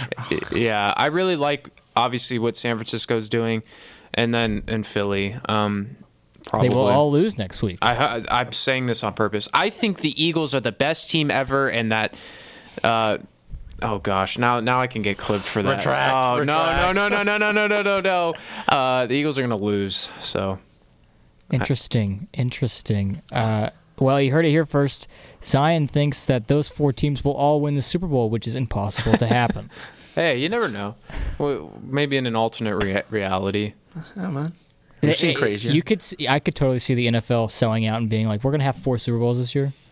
So give us that yeah, money. Finally, the Cowboys could do it. Maybe. They still wouldn't do it. It'd still get bounced. No. Uh, anyways, that was a chaotic N F L segment, but that was a lot of fun, though. We, it was. A lot, lot of excitement from the N F L. Yes. Coming up next, we're going to talk about the N H L and the N B A. Uh, we're going to talk about my journey a little bit as I uh, have started to work my way into my Dallas Stars fandom a little bit. So that's coming up next right here on Riff Ram Review. Today, my new dad and I shot off a rocket in the park. Today, my new son and I failed to shoot off a rocket. He knew exactly what to do. It's not work. I had no clue what I was doing. We set up the rocket. We set up the rocket. Hit ignition. Hit ignition. And then? And then nothing. Ha, ha, ha, ha. Ha, ha, ha, ha. Sometimes I laugh when I'm frustrated. Then out of nowhere, the rocket launched into the air. The rocket did get into the air. I've never seen anything fly so high. And then crashed into a kite. Look out! Look out! And then the pond. I'll never forget that day. I'll never forget that day, even if I tried. You don't have to be perfect to be a perfect parent. Thousands of kids in foster care will take you just as you are. For more information on how you can adopt, visit adopt u s kids dot org. A public service announcement from the U S Department of Health and Human Services, Adopt U S Kids, and the Ad Council.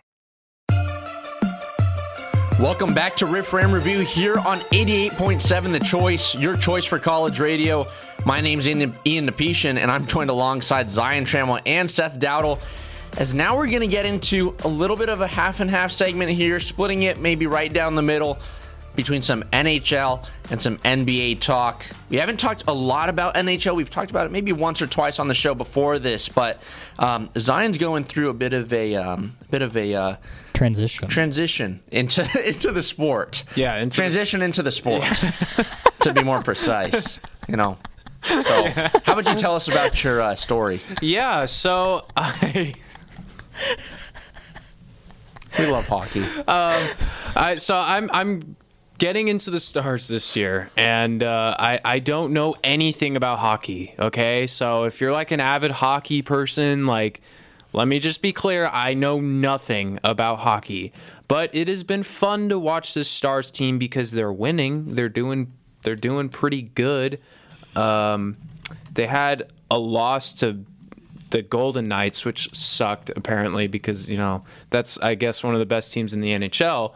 Uh, but it, it was is, it is the best team in the N H L. Yeah, it was fun to watch them like beat. Uh, it was Minnesota. They won eight to three. I, I didn't even know that was possible. You could score eight goals in hockey. I was like, oh, okay, all right, let's go. Um, I'm I'm digging it. Uh, so here's the thing. I, I've. There's like three players that I've really grown to like on this uh, Dallas Stars team. Uh, Jason Robertson, that's the GOAT right there, okay? Um, really like what he's doing.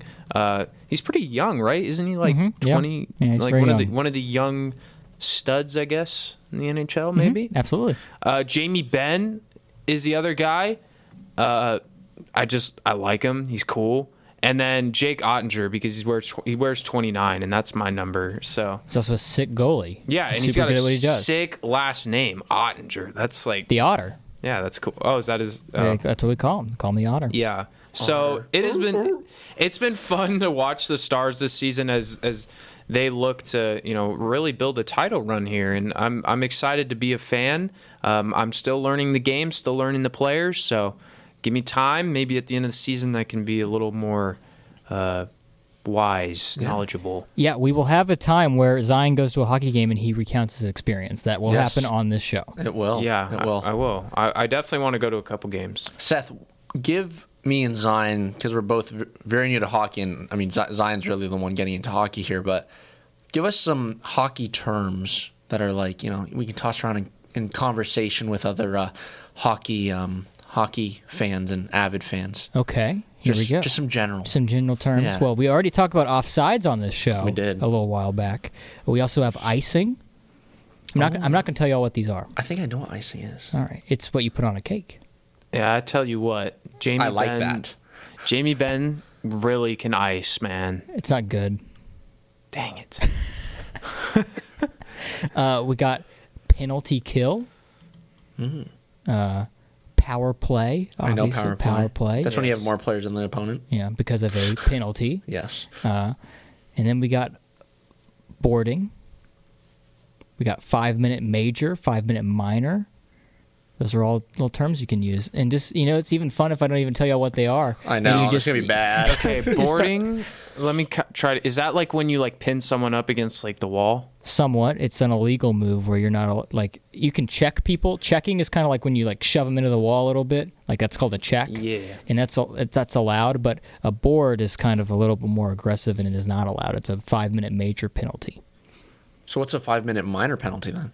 Uh, major it's is, just a minor penalty. So that's a five-minute five minute major is that it's a, I believe, and I might be getting some of these mixed up, uh, a five-minute major is you go in the penalty box for five minutes, and you are also ejected. A five-minute minor is you go into the penalty box for five minutes and you are not ejected. I believe that's oh, the distinction. Okay. Cool. It, but like a u- because a usual penalty is just two minutes. But a, like, oh, okay. But it's you can kind of think of it like a flagrant foul. Okay. Yeah, yeah. I, I was thinking, yeah, about flagrants in basketball and how that kind of equates. Um, interesting. Yeah. Like one's a flagrant one, one's a flagrant, flagrant two. two. Yeah, yeah, exactly. Flagrant one is the minor penalty. Yes, I the, believe that's the case. Uh, if that is not, hockey people. Uh, sound off in whatever comment section you are using. Yeah. Well, talking about flagrants, this might be a good time to uh, yes. transition to uh, Mister Fl- Draymond Green. He's well accustomed to the flagrant foul. Yeah. What happened? It was he wasn't even involved. What happened, Zion? Tell us what happened. Well, it was a fight between Jaden McDaniels and Klay Thompson, and it happened within the first couple minutes of the game. Uh, I guess just a little bit of pushing and shoving. Uh, Clay was not having it. He just, this is basketball, by the way, guys. We transitioned yeah, to basketball. Yeah, so I'm much more versed. Draymond Green is not a hockey player. Yeah, I'm much... He might be pretty decent, though, honestly. He could... I mean, if he, he can learn aggr- to skate... He's aggressive. He's aggressive. If he knows how to skate, yeah, he might, you know... Quick note, we should do a little, like, like episode where we all go to, like, a hockey rink, like ice rink, and...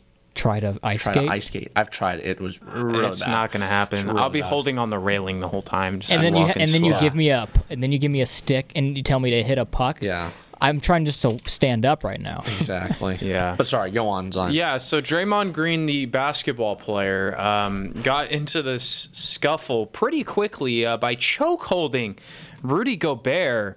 Um, it was just a bizarre... fight. I just I don't understand it, and I, I think the Warriors are sort of in the fault here. Um, yes, you know, and of course I think Minnesota escalated a little bit too. But uh, yeah, I mean I, I don't understand the actions behind Draymond Green. We know, of course, the whole um, incident with Steven Adams and uh, last year with Sabonis in the playoffs. It's it's been a repetitive thing, and. Um, you know, and then you have Chris Paul on the team who has kind of been d- done some dirty things himself. Um, there was like a loose ball, and he like dove into the knees of Mike Conley. So I think like Jaden McDaniels was kind of just like fed up with it, you know, and, and Clay got involved, which is very rare. Um, it was an ugly scene. Draymond deserves to get suspended. That's just inexcusable. I don't care who you root for. You just cannot do that. That's that's that's for wrestling, W W E stuff, not in the N B A. It's it, for uh, acting. It, yeah. Here's the thing. It did feel like a W W E fight, and in that sense, I think it's hilarious because that's what it felt like. And it was like, and here he comes. Like I could just, you could just imagine like some like music, intro music for Draymond as he runs across from out of frame into the frame to choke Rudy Gobert. Was he on the court whenever this happened, or did he come off the bench? Who? Uh, Draymond. He was on he the was court. On the court. Okay. Yeah, it was he, within he, the he first couple of minutes. Out. Yeah, he was trying to box out Gobert in the paint and then about the rebound. I think it would have been funny if he was like coming from the bench. Yeah. I wouldn't put it past him. He, he probably, probably would do would. it. That's he totally would. what he does. Yeah, it's like Marshawn Lynch running on the field. And yeah, you just like you just cannot do that. And and that's uh, that is that's really troubling. Um, that's up there for one of the worst things I've seen Draymond do. Um, you know what? It's yeah. I don't know. That that was that was bad. Uh, I I wonder. Yeah, the Warriors actually ended up losing that game. They made it pretty close. The uh, Timberwolves won one oh four to one oh one. Yeah, Conley um, hit a dagger at the end. Yeah, and the Warriors had to get minutes from Dario Saric, Chris Paul, Brandon Podziemski. I don't. I think that's how you say his name. He's actually looks pr- pretty good there for the Warriors.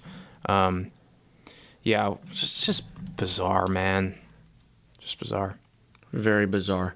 I uh, do enjoy that it is given. You know, it it is it is bad, but in a in a night where not a lot of sports were happening, other than was this last night? Did that? It was last night. Okay, yeah. yeah. It's a boring little Tuesday. We got something to talk about from it. Yeah. Um. Another thing I wanted to mention in the N B A is the Clippers with James Harden. I believe they are oh and five yep. uh, since acquiring the. No longer star guard. Um, we saw the Mavericks analyst, I can't remember his name, he went off on James Harden. Um, it's just not working, man. Like, he just... It's just not working. I, I, I don't know what else to say. I mean, this guy has demanded so much over the course of his career, and uh, now he wanted out of a situation with Philly, goes to the Clippers, and they start losing. It's not a coincidence. Was was this not the predictable outcome, though? No, it was no. totally saw it coming. Yeah, yeah. It, it was uh, from the, like, I mean, I just don't know what he can do to give himself more good, it, it, like, give him goodwill at this point. Yeah. He could play better, probably, for one, uh, and start acting like he, he thinks he's a top five player in the league still. He's not. By the way he talks. Top ten, not even top twenty. Yep. He has a sick beard, though. Yeah, that he'll never shave because he'll never win a championship. Yeah, his plus, minus, minus eighteen, minus fifteen, minus six, minus twenty-eight, minus three since joining the Clippers. All right, here's the, here's the thing. Here's the thing. Here's the thing to imagine about James Harden. Lighten the mood a little bit. What if, James Harden, we get ourselves the first cross tra- tra- cross-sport trade ever, and James Harden has been traded to the New York Yankees and to play baseball for the Yankees, but they say, James... You got to shave it. That's what we do here in New York. You got to shave the beard. Yeah. What would his new nickname be other than the system or the beard? The beardless. I don't even know. Um, what, he, what position would James Harden play? Why would the Yankees think this is worthwhile? He'd be a first baseman. Yeah. First baseman, then move to D H kind of type? Yeah. Hey, Prince Fielder vibes is what I get from James Harden. Yeah. Maybe, yeah. Um, can, I can see him, you know, applying some tags at first base for pickoffs. And then getting himself a funny little inside-the-park homer. Yep, yep. And then you'd want out within about ten games, yeah. I'd say, and then want to... Like, I struck out four times last night. I don't like this. And yeah. then they trade him to the Guardians. And he'd be like, I don't want to live in Cleveland. And then they'll be like, this is what you want. And then he'd be like, why am I playing baseball right now? Yeah. It, and send him to the Astros and, his, and, and say, you're back in Houston. Oh... And Wrong one. and that's the thing, too, is Harden is taking away minutes from, and I can't believe I'm saying this, but Russell Westbrook was actually doing really solid for the Clippers. Um, good defensive player, good rebounder. He just takes away minutes from guys like that, Terrence Mann, um, and it, it just disrupts the flow. Uh, when, when Kawhi Leonard, um, I, I don't know what his, yeah, he only put up, I think, twelve or eleven shots uh, last night against Denver. And it's just, it's taking away those opportunities, and it's just not what the clip the Clippers were fine. Yep. They didn't need to make this trade. That's what's really puzzling to me, is they didn't have to do that. They were pretty okay. They it just were, reeks of desperation. They were man. three and two, and now they're three and seven, and they just want to be the Lakers so bad. They gave up their whole future for Paul George, and that's fine. Paul George is a good player. James Harden is not a good player, and they gave up a lot. I just don't get it, and it will never make sense to me. Uh, but you know what? It's fine, because I'm not a Clippers fan. I don't care. Yeah, they're three and seven now. That's sheesh. Do the here's a oh, fun game. Do the Clippers win an N B A championship in our lifetime? So give or take fifty years. I would. Yeah. Probably. I mean, they they have to. Hopefully. One would think. One would think if they, but you know, with the lack of first round picks they have, it's. I mean, once yeah, once sure, Paul sure. George and, the next twenty. Once Paul George and Kawhi leave, I mean, you're really you are now really struggling. Uh, so maybe not, maybe not. They'll be like the Cubs. Yeah, they'll be like we've been we've been waiting for one hundred twenty years. When was the last time the Clippers won? Never. They they've never won. Yeah. Yeah. Wow. That's unbelievable. Wow. Uh, shout out to the uh, Rockets, though. They're six and three. Yes. The Rockets went on a uh, big winning streak. Yeah, they won six in a row. They're yeah. playing good basketball. Yeah. Um, good young team. Timberwolves have won seven in a row. They're eight and two. I think some people saw that, you know, a breakout potentially coming, and uh, Anthony Edwards is spearheading that. So shout out to the T-Wolves. Shout out Joseph Gomez, big Houston Rockets guy. He's uh, he's a big listener on the show. Yeah, I I like the Rockets. I used to not like him when James Harden was there. Me too. And Chris Paul. Me too. Yeah, but I like him now. They're yep. they're a fun team. I didn't like them, especially when the Warriors and the Rockets would go head-to-head a lot. Yeah. Western Conference, you know, playoff games and stuff like that. But happy for them now. Again, very young team, a team that you can't really root against. Um, what's his name? Alperen Sengun. Sengun. Yeah. Yes. Dude's really a, good. Yeah, the dude's really a fun good. guy to watch. It, yes. It's it's fun that there's like kind of two teams close to us in the Thunder and the Rockets that are like two young, you know, bucks yep. that are like fun to root for and hard to root against. Yep. We yeah. could we could drive to go see them we at could. home. I would love to see the Thunder Mav- um, Thunder Mavs game uh, because I'm a huge Shai Gilgeous-Alexander fan. I know that's random, but I really am. I love his game, uh, so I would love to see that. And I just like the Thunder. Josh Giddey, Jalen Williams, yeah. Chet Holmgren. They got a squad. Yeah, Chet Holmgren's actually able to play now, which is yeah, good. Yeah. That was tough last year for him, I'm sure. But. Yeah. If if you guys really like want to watch like an old school N B A player, watch Shai Gilgeous-Alexander. He I mean, he has kind of that modern day, you know, shooting ability and, and dribbling, but he just lets the game come to him. He's so good. I love it. I like him. And you know what? Back on your Russell Westbrook point, Zion, I'm going to wear my Russell Westbrook shirt proudly now that you said that. Ooh. You have a Russell Westbrook shirt? I do. Oh. I, w- I bought it when stock was high in twenty seventeen. Stock was very high. M V P. Uh, and uh, stock is a little bit lower now. It is. And uh, I have worn it before, like, other than, like, going to sleep in it, and uh, which is what it has been demoted to at this point, Ooh.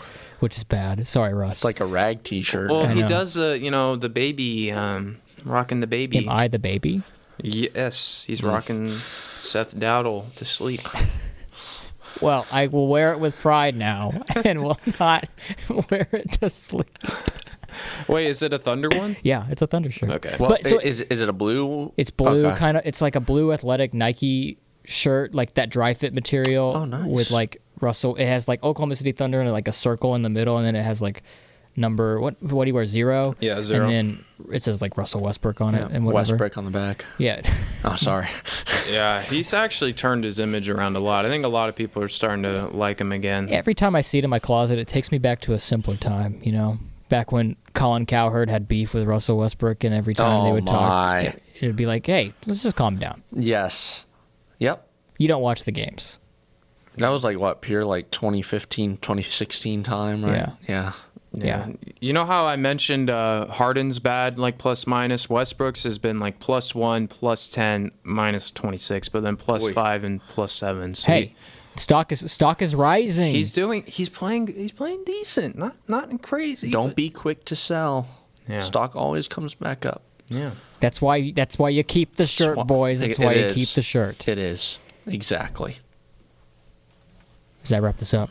It does. I think and I we... completely forgot that I was spearheading this uh, segment. I, I apologize. I went into a bit of a uh, very sleepy mode. He went to a Las Vegas F one day, so to speak. I yeah. did, because that's what's coming up next. I'm really excited for this segment. But that will bring us to the end of the N H L and N B A segment. Um, talking a little bit of Stars action, some headlock action with Draymond Green and Rudy Gobert. Um, and, yeah. N B A season's off to a great start. Really excited for some of these young teams to continue showing their worth. But up next, we've got some Formula One talk debuting on Riff Ram Review right here on eighty-eight point seven The Choice. Hi, Betty. Oh, hey, Bob. Isn't your sister joining us for lunch? No, no, she hardly comes out anymore. She's been pretty depressed lately. Oh, why is that? Is something wrong? Well, her doctor says she has macular degeneration. That's one of the leading causes of vision loss for people over fifty-five. You know, my doctor told me a few years ago that I had macular degeneration and that it was progressing. So I've been vigilant about seeing an eye doctor.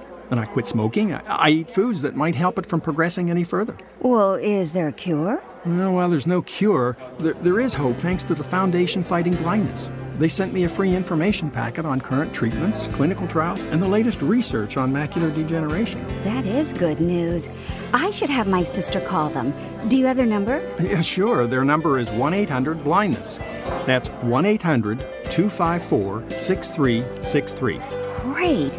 I'm going to tell her to call the Foundation Fighting Blindness today.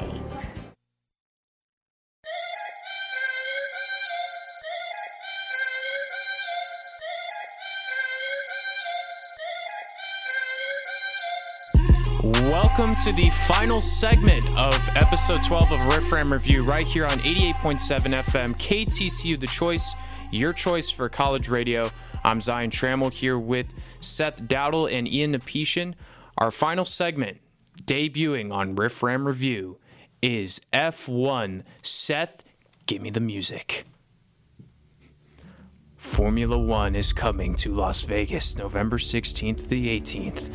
Formula One will light up the sports and entertainment capital of the world on November sixteenth for an unforgettable race, cutting right through the neon heart of the city on the Las Vegas Strip. The Las Vegas' Grand Prix three point eight mile track will weave past world-famous landmarks, casinos, and hotels as drivers push their luck to breaking points at speeds of up to two hundred twelve miles per hour. That is such a random number. The stakes have never been higher. That's it. Very nice. That was very good. I like that. that was, was that you? Good. Or was that ChatGPT, or was that a previously written thing? That, that was, was good. On the say. Formula One. Wait for it.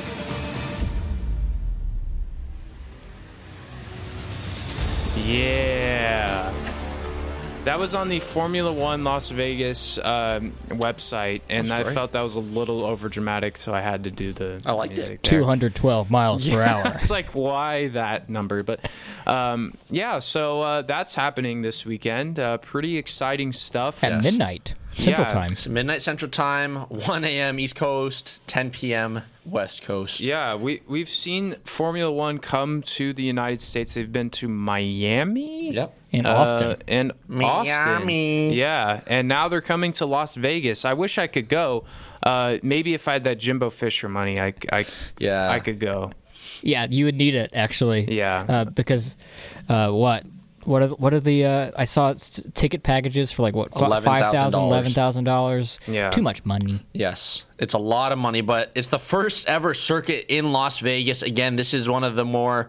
Uh, th- th- this is um, the newest uh, race in the United States for Formula One. The previous ones have been the one um, down in Austin uh, at the Circuit of the Americas, then over in Miami, which they debuted last uh, last season. Um, And now they're coming to Las Vegas, Las Vegas, which is a really interesting place for a F one race, right? I mean, Vegas is obviously super crowded. Kind of like, where where are you going to do this? And it's the Strip. It is they're, they're, the straightaways on the racetrack map are insane. Um, they literally go through um, the Venetian, the Hard Rock Hotel, the Mirage, the Link, Flamingo, Caesars Palace, Bellagio, Paris Hotel, Planet Hollywood, Cosmopolitan, and the in the area or area. They go through that? No, well, they will buy them. Oh, but yeah, I know, but like they cut through the, the yeah, middle of the like, building. Like it yeah, goes all no, straight. I, yeah, but but that's where this that that wow, a long straight shot is literally straight down the strip. They're they're gonna. I think the grandstands are gonna be built right on the um, sidewalks. Well, on the sidewalks, but the the the main grandstand where um where the uh, start and finish lines are, is is gonna be is um. Right um, in front of that big um, water water uh, fountain. The yeah. fountain in front yes. of the Bellagio. Yeah. Yes, the Bellagio fountain. Well, or whatever it's called. I, I guess I just didn't even that didn't even process because I stayed. I went to Vegas last uh, summer with my friends that turned twenty-one, and it was. Uh, It was not for me. Uh, but, like, the Flamingo, yeah, it was like I stayed there. And that's kind of crazy. Like, yep. that's going to be a wild yep. track. And that's just next, part of the track. It's going to go by the Sphere. Yes. Oh, yeah, that's right, the Sphere.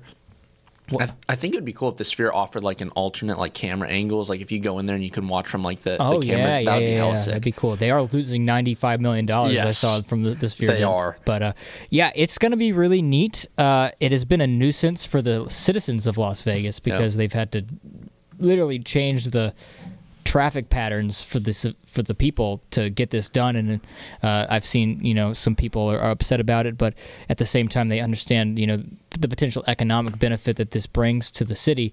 Uh, it'll be it'll be unique. It'll be interesting to see how it goes because if it doesn't go well, which I don't know, I don't know what would happen for it to not go well. But if it doesn't go well, it'd be interesting to see how the nine years remaining on this. you know, pan out, but I don't think that's going to happen. I think it'll be pretty cool. Yeah, I mean, the the, the biggest concern, and we kind of talked about this in, in one of our global sports media classes that we have here, is the fact that Las Vegas is a desert, right? So in in the summer, there are extreme, there are moments of extreme heat, and in the fall and winter, there are moments of extreme cold and chill.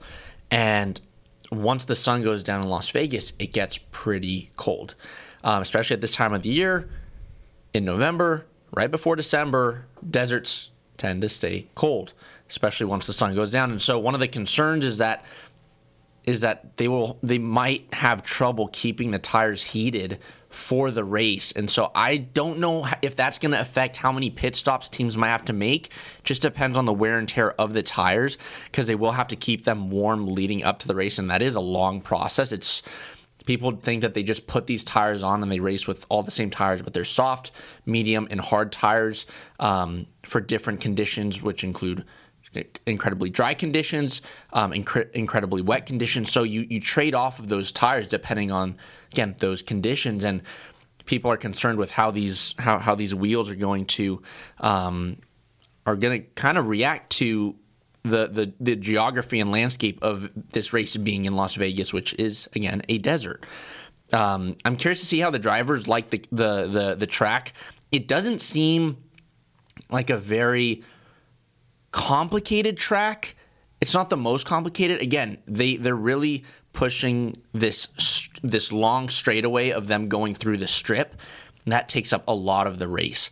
And there are not there's not There's a couple interesting turns in it, but nothing where it's like, oh man, okay, this turn's going to be really, really tricky, cr- you know, crash-causing type turn. And again, it's it's, it's just kind of like they're really just going for the entertainment value here and seeing cars fly by quickly, right? And and I get that you get that with the with the long straightaway, but that's kind of also what the rest of the racetrack looks like. Yeah, uh, it's also, I'm interested in what the T V audience will be like in the United States, and it's going to be one a.m. Eastern Standard Time. Yeah, and they typically go an hour and a half to two hours, these yeah, races. So mm. that is a little iffy. I don't know if they've... It, I I do agree that it is. Ne- if you're going to do a race in Vegas, it has to be at night. There, yes. There's no... You cannot do it in the day, one, because it, it's probably too, a little hot, but... Uh, or, you know, not not as hot right now, but it's, it doesn't... But you know, still, it's, it's, not, it's not cool. Yeah, but uh, it's Vegas, right? Yeah. But... Interested to see how the T V audiences respond to that. I don't know if, I mean, I'll try and catch it live. Yeah. I don't know if we'll be able to, but um, we'll see. Uh, I've, I've I've heard also things that F one has overestimated the amount of you know demand for fan support, like on on location. Yeah. Uh, there's a lot of things to do in Vegas. That's the one thing about yeah. Vegas is like while it is a cool location, that people are not you know thin on options for entertainment. Yeah. Um, yeah. And while this is the main thing that's going to be happening that day, obviously you, you can't walk outside in Vegas and, and be like, oh, you know, there's a race today. You know, there's a there's a race happening. But uh, interested to see how that how it goes. It's so expensive. Isn't it the most expensive one right now? Yes. Yeah. Yes. And, and that, it's going to be there for ten years. So it's it's. Yeah. And just, and just, every year for ten years. Yep. For oh, the next okay. ten. Yeah. Yep. For the next ten. It's oh. a lot of infrastructure that they've had to put into, you know, downtown Las Vegas, yeah. and I mean, again, like Seth, you mentioned it off off the air, but getting the roads ready for this. I mean, again. Blocking off the strip is a near impossible task to do for any amount of time, but let alone for three days in a row for, you know, practice on Friday, qualifying on Saturday, and then ultimately the race day on Sunday. And I mean, if if this I, this race is going to be exciting, but I think there's a bigger chance that it's less exciting than it than it overexcites, just because there's so much buildup to it. Yeah, and that's not, I mean, ten years though. That's not even like a temporary thing. You know, it's like, oh well, then you they can kind you of can't, you don't have time to pivot if it doesn't yeah. go well. Yeah. yeah, like that has that's set in stone. Yeah. So they they're really banking on this thing to turn out pretty well. Yeah, I, I would have thought maybe affordability, like the tickets would have been a little cheaper, but you know, I guess people got money if you're going out to Vegas. So. F one, yeah. like in general, is not a cheap thing. It's not a cheap see. sport. Mm. Yeah, at all. It's not a cheap sport at all. And again, it's just, um, yeah. I mean, even the, the the tickets for the Circuit of Americas race down in Austin were just absolutely insane. Really? Um, yeah, and you know, I mean, you can buy through F one and stuff. You can buy the like the the three day pass, which is, you know, very expensive, but you get, you know, a, a certain paddock pass, a V I P pass. Um, you can be in, in the in like the, the club overhang of of you know, one of the main grandstands. Um, but even for a day pass, if you just go there for qualifying or even for practice, it's going to be, you know, three to five hundred dollars wow. just for practice if you want to see them practicing and figuring out the racetrack for the first time. But one thing that I am interested to see with this race, this is the second to last race of the season uh, before they go to Abu Dhabi the following weekend to um, finish things off. Um, but I think the biggest thing around F one right now is that Max Verstappen is dominating. He's dominated it for the last two years, and he's dominating it again this year, and he's already clinched his third world championship. Um, he, he clinched it with six races to go, um, the earliest it's ever been clinched. Um, and you know, there's a lot of fans here in the, in the U S, especially with that new market, that are saying, look, it's not fun knowing that he's already won, that there's not much to play for, but there actually is. And yes, people care about who comes in first and who comes in second and third. But what's really interesting is that, so F one has two um, two championships, because F one is ten teams made up of two drivers per team. So there's twenty drivers. All right, so you have the Drivers' Championship, which is, you know, based off of point accumulation from each driver. Max Verstappen has won that for the third consecutive year. But you also have a championship called the Constructors' Championship, which is both of the drivers' point totals together to find basically what would become the best driving pair, right? The, the driving pair that accumulated the most points together. And so while Red Bull has won it by a clear mile already, the key the key spots for second and third, fourth, and fifth are going to come down to the wire. Mercedes is sitting there in second with three hundred eighty-three points and Ferrari at three hundred sixty-two points. So Ferrari is twenty-one points back with two races to go. That's going to be massive because, um, again, both of these teams are going to look to, well, Ferrari's going to want to become second because there's also a big, um, there's there's a big, uh, uh, what's it called, payday if you become second over third. I mean, there's there's a massive difference in terms of in terms of the percentage of the total pot that you earn at the end of the year. Then also McLaren is fourth, a little lower than they would have wanted to be. They have a great driving pair between Oscar Piastri and Lando Norris, but they're going to have to fight out with Aston Martin, who's in fifth, and they're all, and Aston Martin is twenty-one points behind McLaren. So even though Red Bull has wrapped it up in both the Drivers' um, uh, Championship with Verstappen and the Constructors' Championship with just their team in general, there's still a lot to play for between Mercedes and Ferrari and McLaren and Aston Martin. So, again, even though people might say, look, F one's kind of reached its peak here, there are still a lot of things to be played for in these last two races, just not at the top of the standings. So That's pretty exciting. I mean, just to see kind of how that plays out. Uh, assuming Max Verstappen would will win this. Yeah, I mean, gosh, I, I don't know how many he's won in in, in a row, um, but he, he set a record of like thirteen or fourteen straight like wow. victories. I mean, he's going to be favored in all of these. Um, and again, Red Bull has probably the quickest car this season, and those straightaways are just going to be great for him. Yeah. Um, and again, it'll be tough, but I'm, I'm I'm still looking forward to it. It's a it's an F one race in Las Vegas for the first time, so really excited for it. Hoping I can uh, watch some of it late at night here. Yeah, we'll see. That should be a, that should be a lot of fun. But that'll wrap things up here for episode twelve of Riff Ram Review. That was a fun one, guys. I, I really did enjoy it. Uh, you can follow us on Instagram and TikTok at Riff Ram Review. You can also listen on Apple Podcasts and Spotify, again, at Riff Ram Review. For Ian Napetian and Seth Dowdle, I'm Zion Trammell.